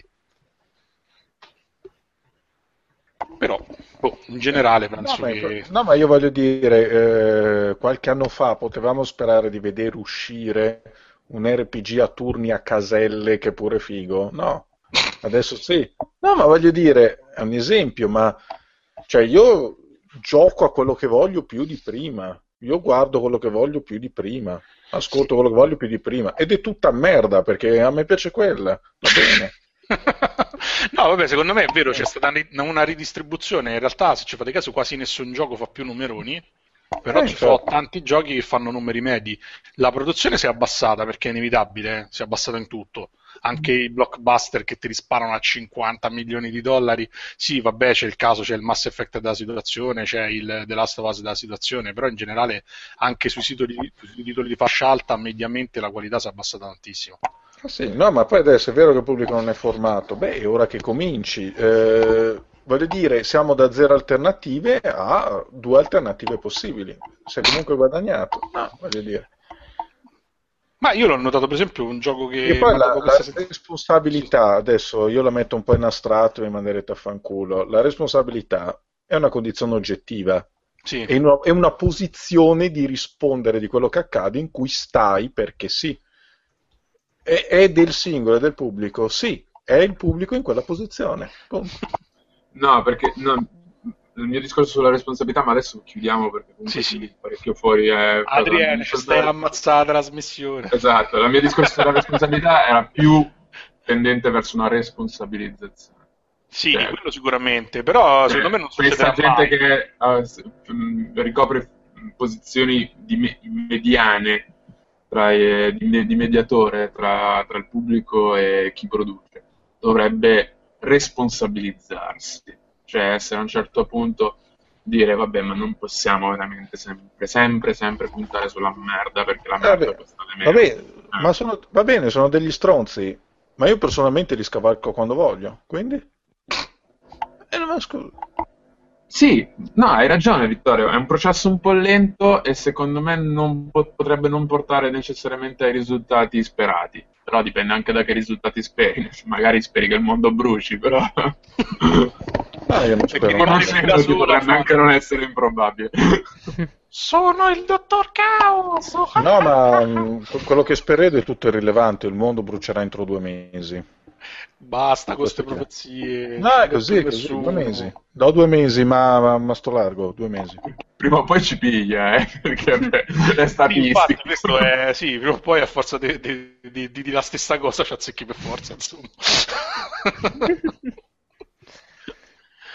Lambo è il profeta de- dell'oblio. eh, beh, voi insomma intanto godetevela. Allora, c'è altro da dire su questo argomento? Passiamo alla notizia che facciamo. No. Ok, abbiamo polemizzato abbastanza. Oh, e poi la polemica non è riuscito a fare la flame, l'ha fatta Adrienne. non ha detto niente. C'era, dubbi? C'era qualche dubbio che la facessi io? No, io non, non, avevo voglia di dire un cazzo, mi avete fatto dire stronzate. Non... Vabbè, sono un po' amareggiato. Maledetto. Eh. Vabbè, comunque adesso passiamo alle notizie, anzi alla notizia, c'è una notizia che vogliamo parlare, che anche questa sarà motivo di salace chiacchiericcio. Allora, c'è questa notizia su Kotaku, poi forniremo il link eh, nel, post del, um, nel, post della puntata, quando sarà pronta, per, per chi la vuole sentire in differita. Sì? sto spammando i link che potrebbero servire anche su Twitter, quindi se ah, voi beh, trovate, cercate l'hashtag ArsLudicast. Anelli sempre sul pezzo, io invece... Su, su, no, guarda, sono ancora fermo proprio allo stile alla tavoletta di cera. Non... Sui corvi volanti. Quindi corvi... c'avevi, il ta- cioè, c'avevi il tablet antelitteram e te la menti pure. Eh sì, esatto. era quello, la tavoletta di cera era quella. Eh, ok, no, eh, si tratta di questa notizia di, eh, si parla di Costui, questo sviluppatore tale J. Pavlina, o Pavlina, costui. come si chiama? Sì. È Costui. È una parola Costui? Sì, è una parola. nella, nella, nell'idioma che dovresti sapere, visto che è quello del tuo paese. Okay. Dicevo, um, questo J. Pavlina due, nel luglio del 2012 ha tirato su più di 53.000 dollari con Kickstarter per questo suo gioco Super Action Squad. E che cosa succede? Che dopo due anni questo Pavlina se ne uscì, o Pavlina come cazzo si chiama, lo chiamo Jay, dai, che facciamo prima, se ne esce fuori eh, dicendo che lo sviluppo non gli riesce ha messo su un team, eh, però si è accorto che insomma sono la mia prima esperienza, questo progetto è troppo grosso, non ce la faccio a portarlo avanti. E eh, non ha nemmeno, non mostra di avere nemmeno un'idea precisa circa il, eh, la possibilità, l'eventualità di rimborsare chi, chi lo ha finanziato. Eh, traduco un po' le sue dichiarazioni, le, l'articolo originale in inglese.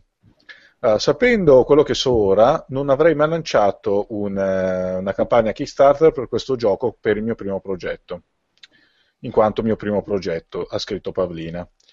Uh, ha poco senso per una squadra che ha poco o nessuna esperienza e che non ha mai lavorato insieme provare a fare un gioco grosso. Sarebbe molto meglio concentrarsi su qualcosa di piccolo e semplice dopo aver fatto esperienza con piccoli progetti, saremmo capaci di eh, cavarcela e farne di grossi.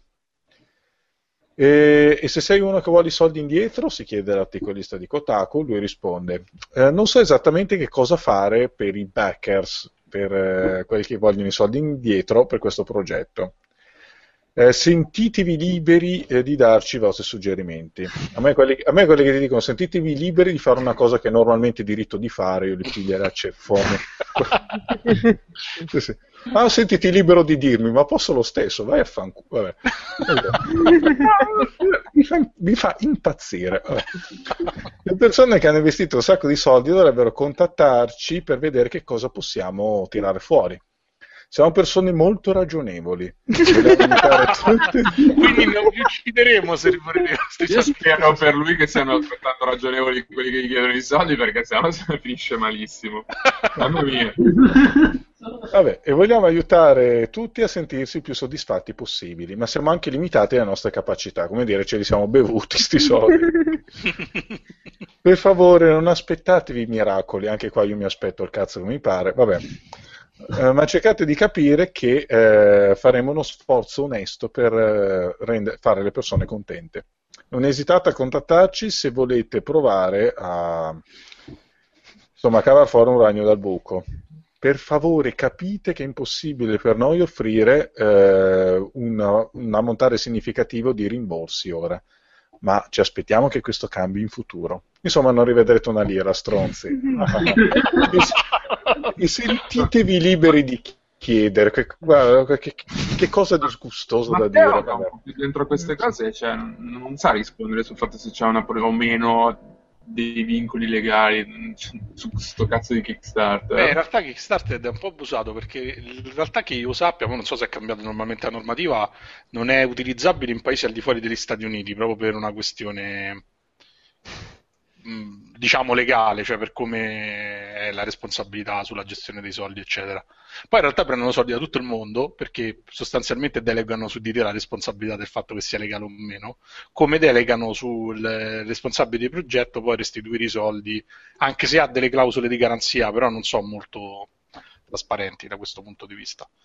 Il problema grosso è che in realtà la maggior parte dei titoli di Kickstarter eh, in qualche modo non arriva in fondo, ma secondo me perché è sbagliato proprio usarlo per questo genere di cose. Che uno si pensa che sia una cosa semplice, invece in realtà è un progetto, non voglio di industriale, però comunque complesso, che porta via tanto tempo e che richiede anche delle capacità di organizzazione, di, eh, diciamo, che vanno oltre il semplice talento creativo. Mentre il musicista che è bravo quasi sicuramente riesce a far, fare un album se in qualche modo ha un passato da musicista che è già apprezzato, ha suonato dal vivo, eccetera.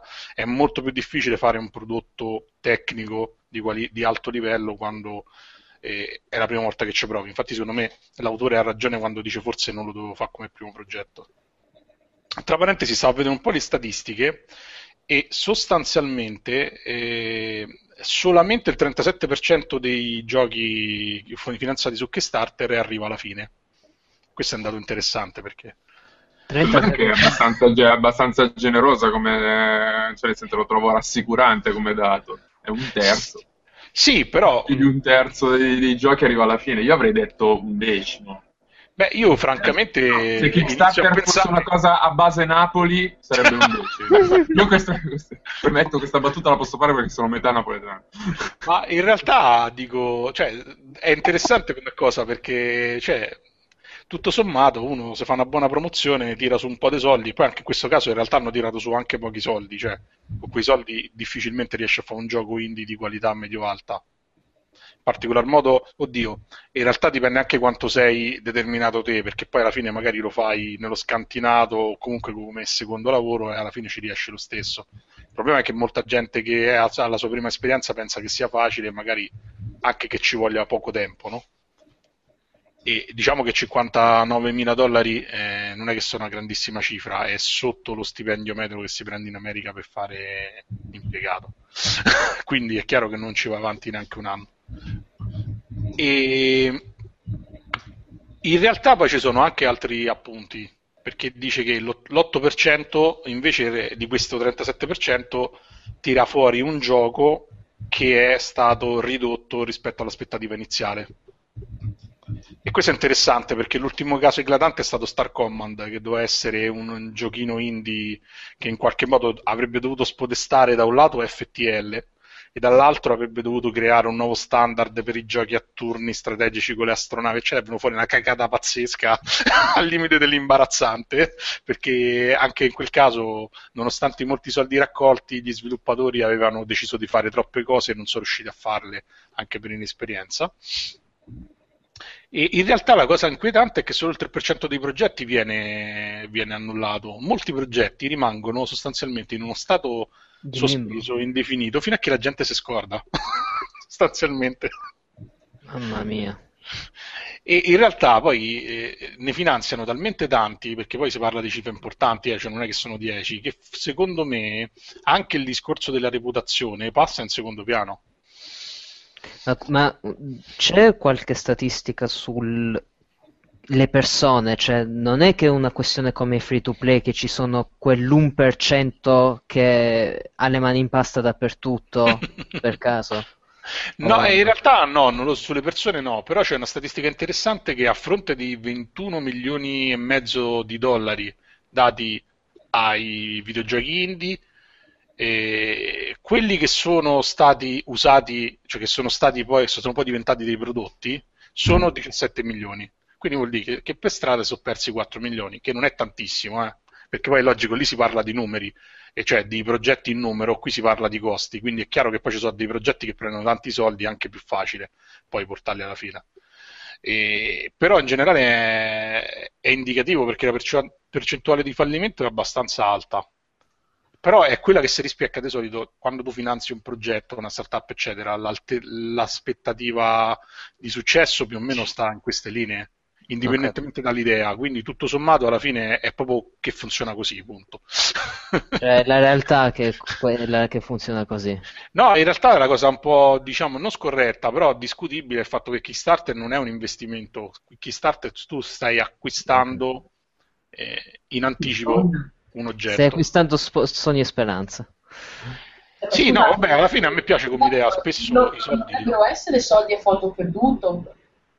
Quindi Sì, teoricamente sì. Eh, diciamo tu lo fai principalmente per avere una ricompensa. Infatti, di solito, anche se poi non riesci ad avere il prodotto, spesso per tenerti buono ti danno una ricompensa, che di solito è qualche gadget, oltre che ne so, a cose alternative. Però il fatto è che proprio, boh, cioè, mi pare strano. In realtà il crowdfunding sta un po' venendo rivisto proprio dalla, eh, dalla società della share- sharing economy e così via. Sta- ci- stanno cercando sistemi che lo facciano diventare un vero e proprio investimento di gruppo che è una cosa secondo me più interessante perché è chiaro che se io ti do eh, magari 500 euro per un progetto che poi viene finanziato a 50.000 euro, se avessi il proporzionale indietro dopo un anno con i tuoi attivi, eh, magari sarei anche più eh, pronto a finanziare nuovi progetti. Che è un po' quello che succede nei- in quelli che vengono chiamati gli incubatori delle start-up, no? Ci sono delle persone che mettono a disposizione dei soldi che spesso sono fondi di persone abbastanza normali che poi vengono ridistribuiti su dei progetti che sembrano meritevoli. Facendolo su grandi numeri, alla fine questo ti porta a un profitto perché su eh, tre proge- tre- due progetti che falliscono e uno che va bene, di solito quello che va bene guadagna abbastanza per gli altri due che sono falliti. Però, diciamo, è, un me- è un- una cosa un po' complicata, e poi specialmente per i videogiochi, che è una cosa dove ci sono tantissimi fattori che influenzano il successo, oltre alla bellezza o alla qualità oggettiva, e diciamo è sicuramente più complicato. Star Citizen sembra fare il botto, eh? Eh, quello è un altro di quei giochi che continua a promettere, a promettere, a promettere, ma ci possono stare dentro anche 500 miliardi di dollari. Ma il problema grosso è pure quello: non tutti capiscono che a, a molti soldi corrispondono una complicazione infinita della, dell'organizzazione del team di sviluppo. Un conto è che lavori in 5, un conto è che lavori in 50, capito? E Vabbè, quindi ma magari mi sembra se- che Roberts abbia messo insieme un team di sviluppo abbastanza, abbastanza importante e poi, voglio dire, comunque come dare, eh, cioè come, è dare praticamente i soldi e e la possibilità di creare un gioco a uno che secondo me ha fatto dei giochi bellissimi. Come freelancer era un piccolo capolavoro, Sì, quello è vero. È anche vero che boh, più che altro era stato bloccato più, da- più dal- dal- dai, dai tappi che aveva messo Microsoft a un certo punto che lo voleva far uscire per forza. Era Microsoft, non mi ricordo. Che lo voleva far uscire a tutti i costi ed era uscito per un po' mutilato. Sì, Io era ho ricevuto Sì, da sì, parte due soldi e l'avrei dati per anzi, se riesco a pigliare un lavoro prima che arrivi l'estate, gli do i soldi a Chris Roberts perché secondo me il progetto Star Citizen è una figata. Sarebbe interessante perché diciamo è uno dei pochi casi di team eh, eh, professionisti che arrivano, vabbè, mo adesso uscirà per esempio Wasteland 2, pure quello sembra sulla buona strada. Sì, ehm, ma alla fine secondo te è meglio, molto meglio o molto peggio rispetto al- alla- a questa cosa dell'early ac- access? Che ormai è diventato un, un problema perché tipo vedi Steam e vedi che i, i giochi non usciti vendono più di quelli già usciti. Ma io boh, in generale penso che per certi tipi di giochi il modello a servizio sia migliore del modello a, diciamo, di vendita, che poi in realtà non è una vendita uguale. quindi l'early access per uh, alcuni tipi di giochi funziona, per esempio i free to play sono nati col concetto di early access e continuano a essere prodotti così, in particolar modo nel, nel mondo dei giochi massivi. Però dipende dal tipo di gioco, chiaramente in FPS mh, mm, mi viene in mente eh, i titoli che sono usciti per PS4 al lancio. Mm. E ce ne sono alcuni che erano talmente di access che magari si sono giocati parte del, della cosa, come si dice, della, della, loro immagine nell'essere veramente troppo rozzi eh, al momento dell'uscita. Poi magari, sai, col tempo riescono anche a eh, in qualche modo a limarli, però se esci che sei veramente, se sei inguardabile poi è difficile tornare indietro, eh. più che altro è difficile riconquistare il pubblico che hai perso. In generale, però, boh, non so, io non sono un grande fan di, di, di questo sistema, cioè se mi devi vendere un prodotto, mi vendi un prodotto che sia usabile. Poi magari appunto me lo espandi, per quello dico meglio un servizio, per esempio il discorso di Online è nato che è stato ripreso da, dal fallimento, è diventato un gioco più minimalista che col tempo aggiunge dei pezzi in maniera più o meno gratuita, comunque fa, ha un'evoluzione costante rispetto a un gioco che eh, magari nasce monco e magari neanche è detto che poi diventa un gioco completo. Però il problema è che i ragazzi, quelli che poi finanziano queste cose, sono quelli che hanno più tempo libero, quindi alla fine per loro anche, fa anche community vedere il gioco che in qualche modo si evolve no? si evolve insieme a te, magari ti senti in qualche modo speciale, sei speciale. speciale, sì. Per esempio, uno dei giochi che secondo me è stato massacrato da questo tipo di, di modello su, su PS4 è Blacklight Retribution che sostanzialmente sarebbe stato anche un FPS decente, cioè per essere un free to play, ma è uscito in uno stato con due mappe fatte praticamente che era un'arena quadrata con quattro pezzi di cioè una cosa veramente incredibile. Adesso ci ho rigiocato dopo tanto tempo e migliorato. Il problema è che pure io non l'ho toccato per parecchi mesi perché era una cagata pazzesca all'inizio. Eh, ma l'altro vero problema non. Scusate. Oh. Mm? Pardon? Oh. Che? Chi c'è? No, niente. Eh, citavo il caso di, del remake di Realms of Arcania. Ah. Che pure quello. Eh. è orribile. Orribile, sì. No, invece io chiedevo, ma non, un altro problema non può essere che in questi sistemi di crowdfunding o comunque sistemi in cui tu sostanzialmente finanzi un uh, game designer, eccetera, eccetera, si viene a creare eh, quella incidenza troppo forte del diciamo fanservice. Come se io prendessi Tim Schaffer che vuole fare un progetto e sì, do, io gli do, che ne so, 150 euro, che è comunque una donazione medio-alta, perché le donazioni sono comunque sempre piccoline. E poi gli dico, sì, però adesso mi devi fare Green Fandango del 2014 e in un qualche modo lo, lo, costringe. Non so, non riesco a capire qualche tipo di rapporto c'è tra chi è game designer o a capo di un progetto con chi lo sta finanziando. Non riesco a capire quale, quale quanta incidenza c'è. Perché, per esempio, Minecraft è diventato abbastanza una merda, nel senso che se è riempito, si è stato riempito di tante cose che prima non c'erano, anche un po' per accontentare la gente che sta continuando dargli soldi. Vabbè, quello forse è anche dovuto a che molta gente magari è semplicemente inesperta, no? Perché di solito chi vuole fare il gioco non è mai un esperto del business, no? Lui vuole fare il gioco. magari poi c'è gente che invece è esperta di mercato, sa che a un certo punto non bisogna insistere su, su pochi valori, su pochi elementi, diciamo, qualitativi certi, perché sennò si rischia di perdere l'identità appunto di fare la vendita in Minecraft. Però in generale io penso che boh, tutto sommato è un modo come un altro, cioè alla fine i videogiochi vivono di fanservice, no? se no non ci avremmo 60 miliardi di seguiti di qualsiasi cosa, quindi in fondo diciamo forse si, si mitiga il rischio se sai in anticipo quello che vogliono i giocatori, poi il fatto che quello che vogliono i giocatori sia il meglio per avere un successo commerciale sul lungo termine è chiaro che non è così, ma in fondo quasi tutte le serie di videogiochi smettono di essere prodotte perché a un certo punto chi era estasiato dal fanservice si stufa. succedono così un po' per tutte le serie, no? Quindi finisce Call of Duty. Eh, eh, non dico che pare, sem- se, che pare certo, perché per quest'anno ne prevedono un altro, però. uh, Diciamo che probabilmente cambierà abbastanza radicalmente perché è chiaro che è arrivato a un punto morto.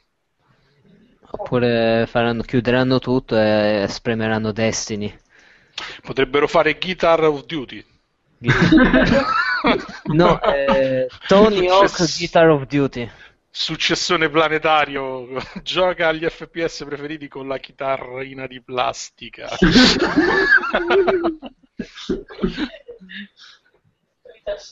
Comunque. Matteo? Yeah. Eh, tra i dati che hai, per caso si sa anche se questi prodotti che sono arrivati a compimento hanno avuto successo? Mm. No, quello no, perché non lo puoi quantificare, penso. È un po', no, in realtà, boh, secondo me fa parte un po' del gioco dei grandi bluff che stanno facendo ultimamente. Che da quando si è spostato il mercato sul digitale è molto difficile avere dei dati di vendita, eh, diciamo, stabili o affidabili perché non tutti i servizi permettono la divulgazione dei dati al pubblico così facilmente. Non solo tipo Google Play che vedi il numero di download. Esatto, Google Play è uno dei più trasparenti, devo dire anche uno dei più onesti, perché per esempio l'App Store non è proprio vietato, però ci sono parecchi paletti che in qualche modo eh, ti vincolano a non divulgare i numeri di download, anche perché molt- nella media sono molto più bassi di quello che uno si creda. Steam pure ha delle politiche un po' strane, insomma, è, non, quasi nessuno è per la trasparenza, anche perché secondo me hanno pure ragione perché le persone sono convinte che qualsiasi cosa sta su App Store venda milioni di copie, quando invece in realtà, specialmente per la roba che si paga, le cifre molto spesso sono centinaia se non poche migliaia.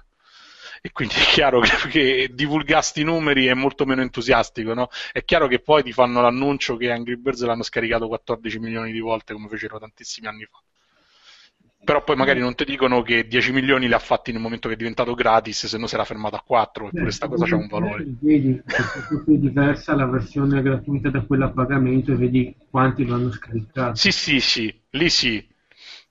E infatti no, è interessante. Broken Age che è uscito, che è stato quello che ha tirato l'attenzione sul Kickstarter che prima nessuno sapeva cos'è sì. e che ha spinto tante persone a buttare soldi anche su progetti che non si sa quanto rendevano, però questo che è un progetto serio fatto da gente che ha esperienza, non al primo tentativo dopo un gioco in flash, sta rendendo qualcosa? Riusciranno almeno a fare il secondo capitolo? O... Cioè, perché finché scompare questo Jay, vabbè, quei, quelli che hanno donato i 53 mila dollari ci piangeranno sopra però uh, Tim Schafer dietro c'ha 13 milioni di dollari, cioè sì. lui è quello che non può sbagliare, perché se sbaglia lui si porta dietro tutta la, la baracca. Interessante che sai quanti soldi c'ha questo qui, non sai quanti soldi avevi in banca. Fighissimo. Magari io, tu non lo sai, ma è il consulente privato di Tim Schafer. No, sì, è vero, effettivamente, diciamo, ah, eh, non solo lui, ma per esempio anche tizi come American McGee, eccetera, o eh, chi c'è pure, quello, quello, di Elite pure, no? Aveva raccolto un po' di. David Braben, eh, sì. Braben, sì. Eh, si giocano proprio a credibilità su questo e forse anche un po' eh, quell'alone di leggendarietà con cui erano stati ammantati negli anni passati, perché insomma non è proprio semplicissimo. Ah, eh. Faremo un'altra ah. puntata sui bolliti?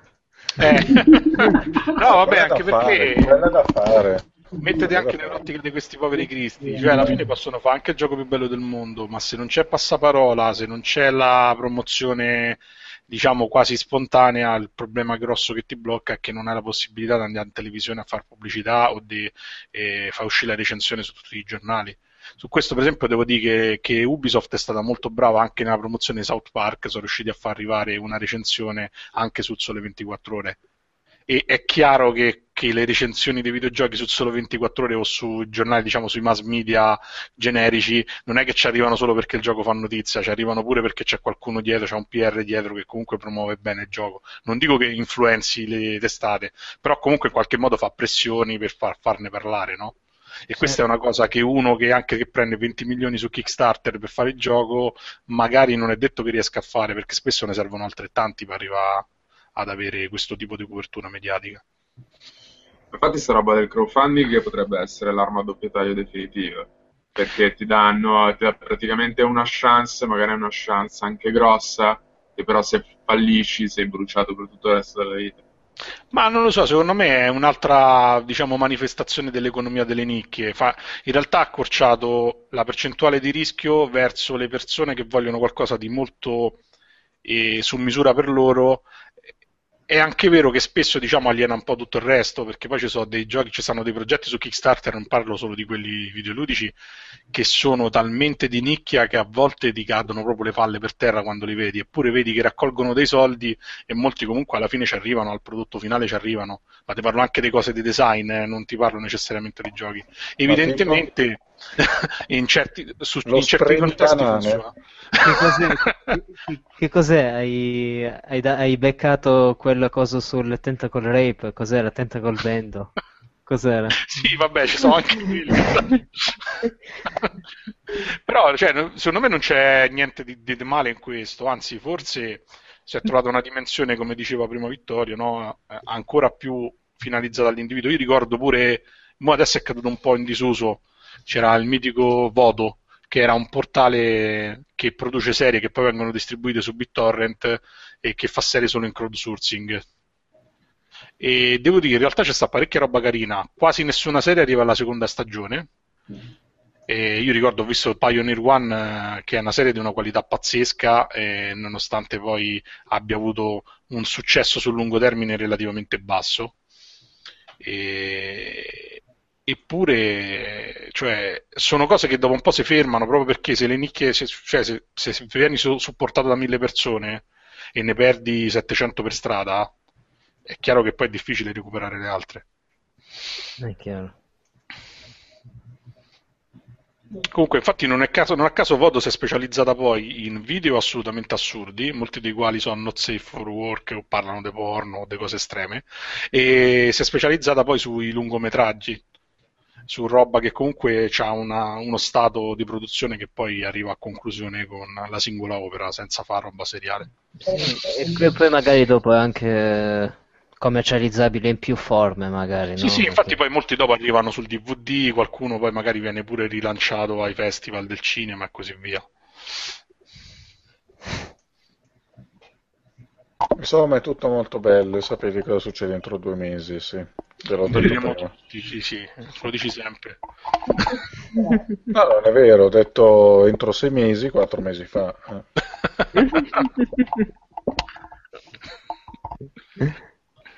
Benissimo, è buon pensiero, sei già morto ma non lo sai. esatto. Ha dato la deadline a tutti.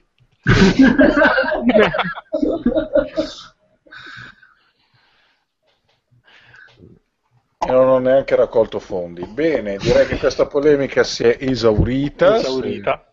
Se, se l'Anelli non ha voglia di trollare di nuovo. No, no, no.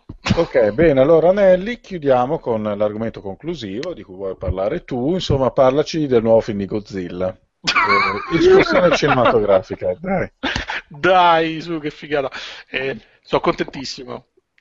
Dai, dai, escursione, parlaci di Godzilla sta per tornare Godzilla, eh, un Godzilla un po' strano che ha la testa veramente piccola. Sì. Questo è un problema perché non si vede che c'ha la faccia da gatto, però a parte quello...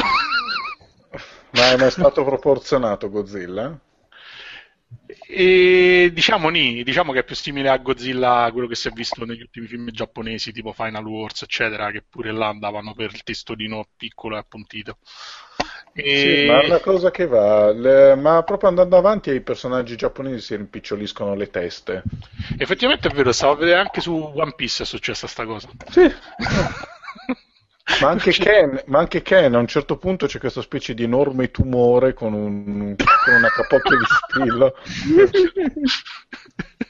È per quello che lui dava la deadline a tutti, pure lui, no? Perché è un enorme tumore, insomma, meno male. Vabbè, questo era orribile. No, dico, sono so abbastanza eccitato del fatto che ci delizieranno con un film occidentale di Godzilla, un po' meno estasiato perché è occidentale, però pare che questa volta stiano sulla strada giusta. In particolare perché l'ultima volta era abbastanza un fallimento. Colonna, son- colonna sonora di Jamiroquai a parte.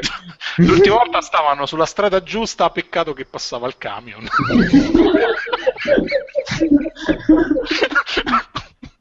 No, effettivamente eh, sembra un film decente. In realtà ero più emozionato per quello che poi non si è fatto. Un progetto di un po' di anni fa che era Godzilla in 3D, che era proprio finanziato tutto dalla Legendary. Sembrava carino perché Godzilla avrebbe combattuto con almeno un altro paio di mostri invece che sta là in giro per il set a sfasciare palazzi per tipo due ore.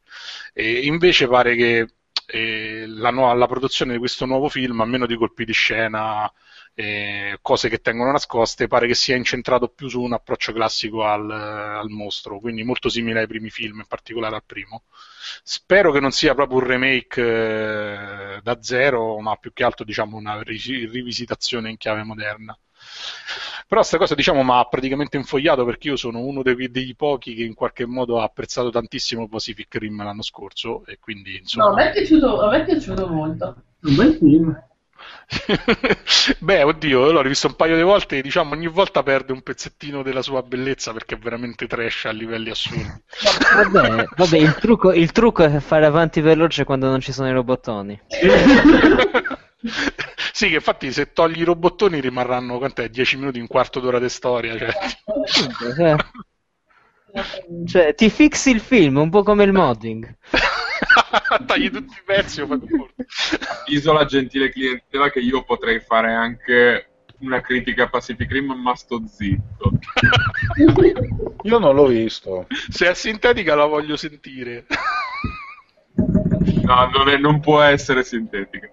Vabbè, sì, il film comunque non c'ha né capo né coda, ma il problema non è quello. Il problema è che vuoi vedere robottoni che si pistano de botte, insomma. Eh, si pistano qui... dei botte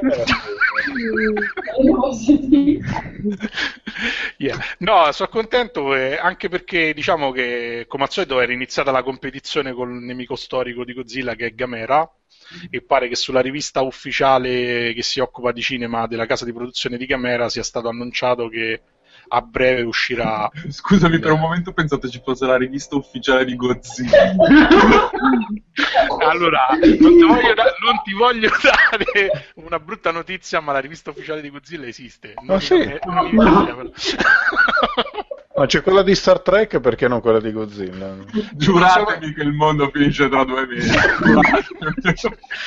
no, la cosa inquietante è che cioè, i film di Godzilla sono fermi da anni, è un po' come la rivista di Star Trek. No? Io non ho capito come fanno ad andare avanti perché l'ultimo film di Godzilla vero, che poi diciamo gli ultimi 10-15 anni i film di Godzilla avevano un production value anche abbastanza alto e non sono gradevoli da vedere, ma è del 2004 e ci stanno ancora riviste ufficiali, eventi. Sì, ma ma sai, lo fanno uscire 3 o 4 volte l'anno.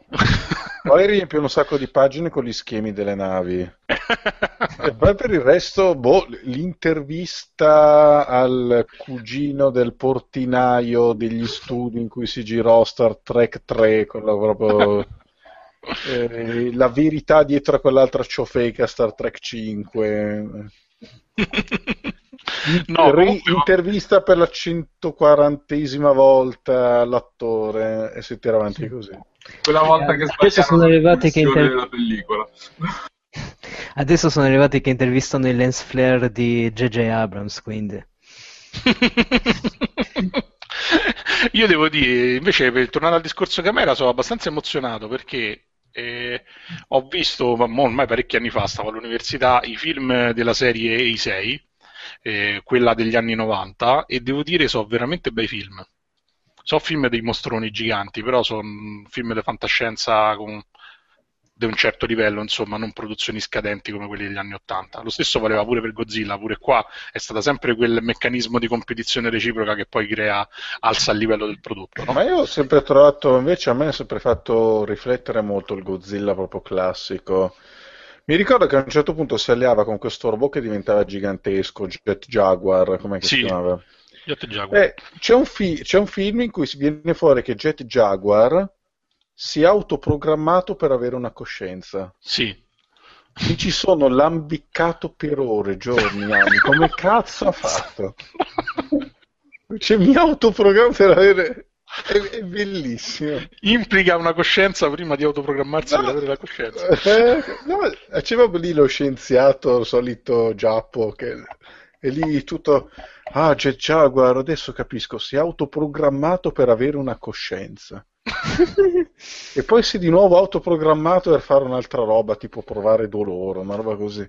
Eh sì, perché se non soffri quando fai combattimenti non sei abbastanza giapponese, no? Era, era, era meraviglioso. No, eh, io trovo invece un, un, un interrogativo importante, cioè, eh, voglio dire, da, è un film giapponese, da lì arriva un Koan, mi sembra giusto.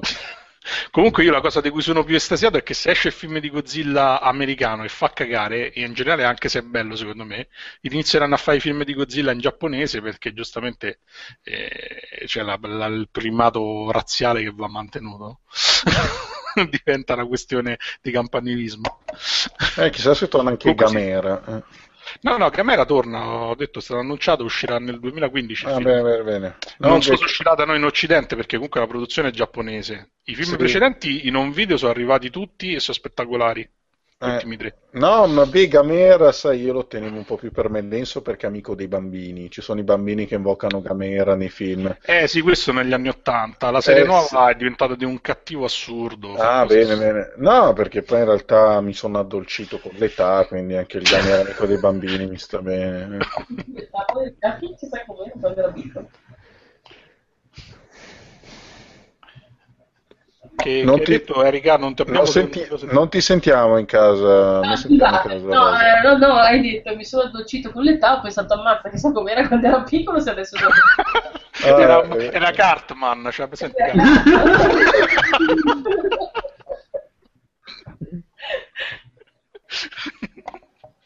era, era, un bel dito nel culo, sì. Ah, no, no, ho detto fuori dai denti. Sì.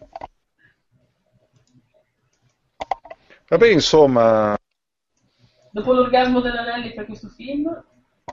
No, beh, constato che l'Anelli è molto contento, l'ha detto almeno dieci volte, sono contento, sono contento. Sì, sì, e... servono più mostroni nel cinema, io devo campare Assolutamente. Sì, sì, no, ma io sono convinto che i film da vedere sono quelli con i mostroni, in cui si spara, in cui ci si picchia, basta.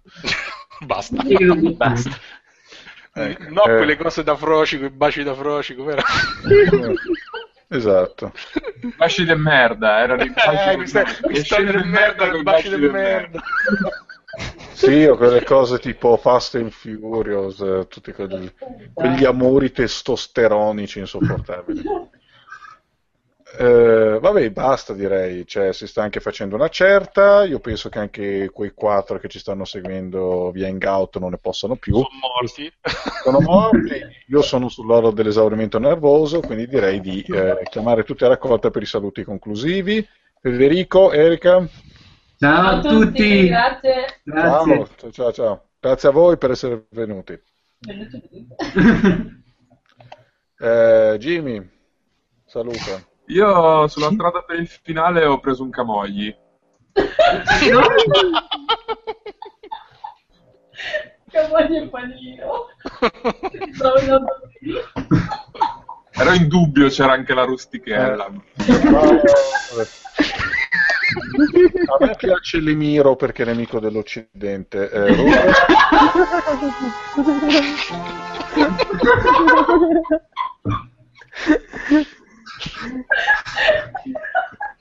Vorrei giusto dire una cosa, che questi effetti sonori che sentirete non sono stati messi in post-produzione da me, quindi non è colpa mia, no, è l'Anelli che c'ha il pazifico. Non sentiamo le voci, li sentiamo anche noi.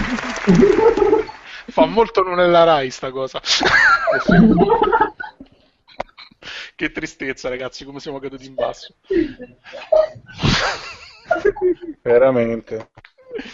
Faremo, le, faremo, il cruciverba in streaming. 8 verticale. Non stronzo, inizia per A.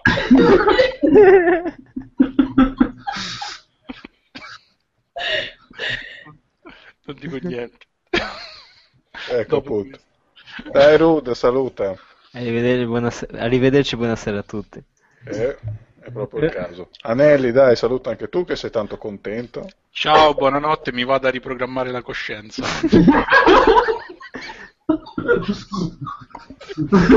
Bene, anch'io mi autoprogrammo per andare a fanculo, vi ricordo attivamente.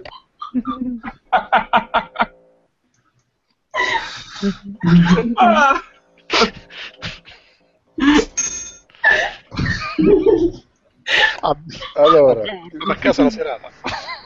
Dai, basta.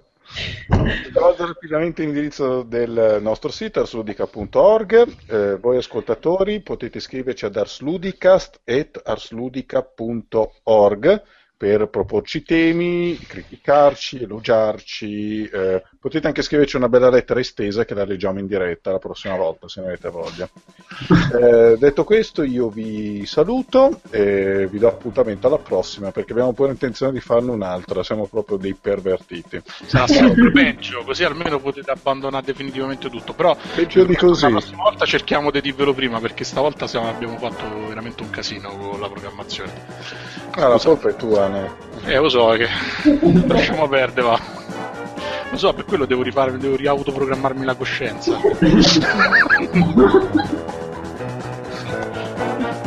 Vabbè, eh, io vi saluto, vi autoprogrammo ciao. Ciao. ciao ciao. Ciao. Ciao.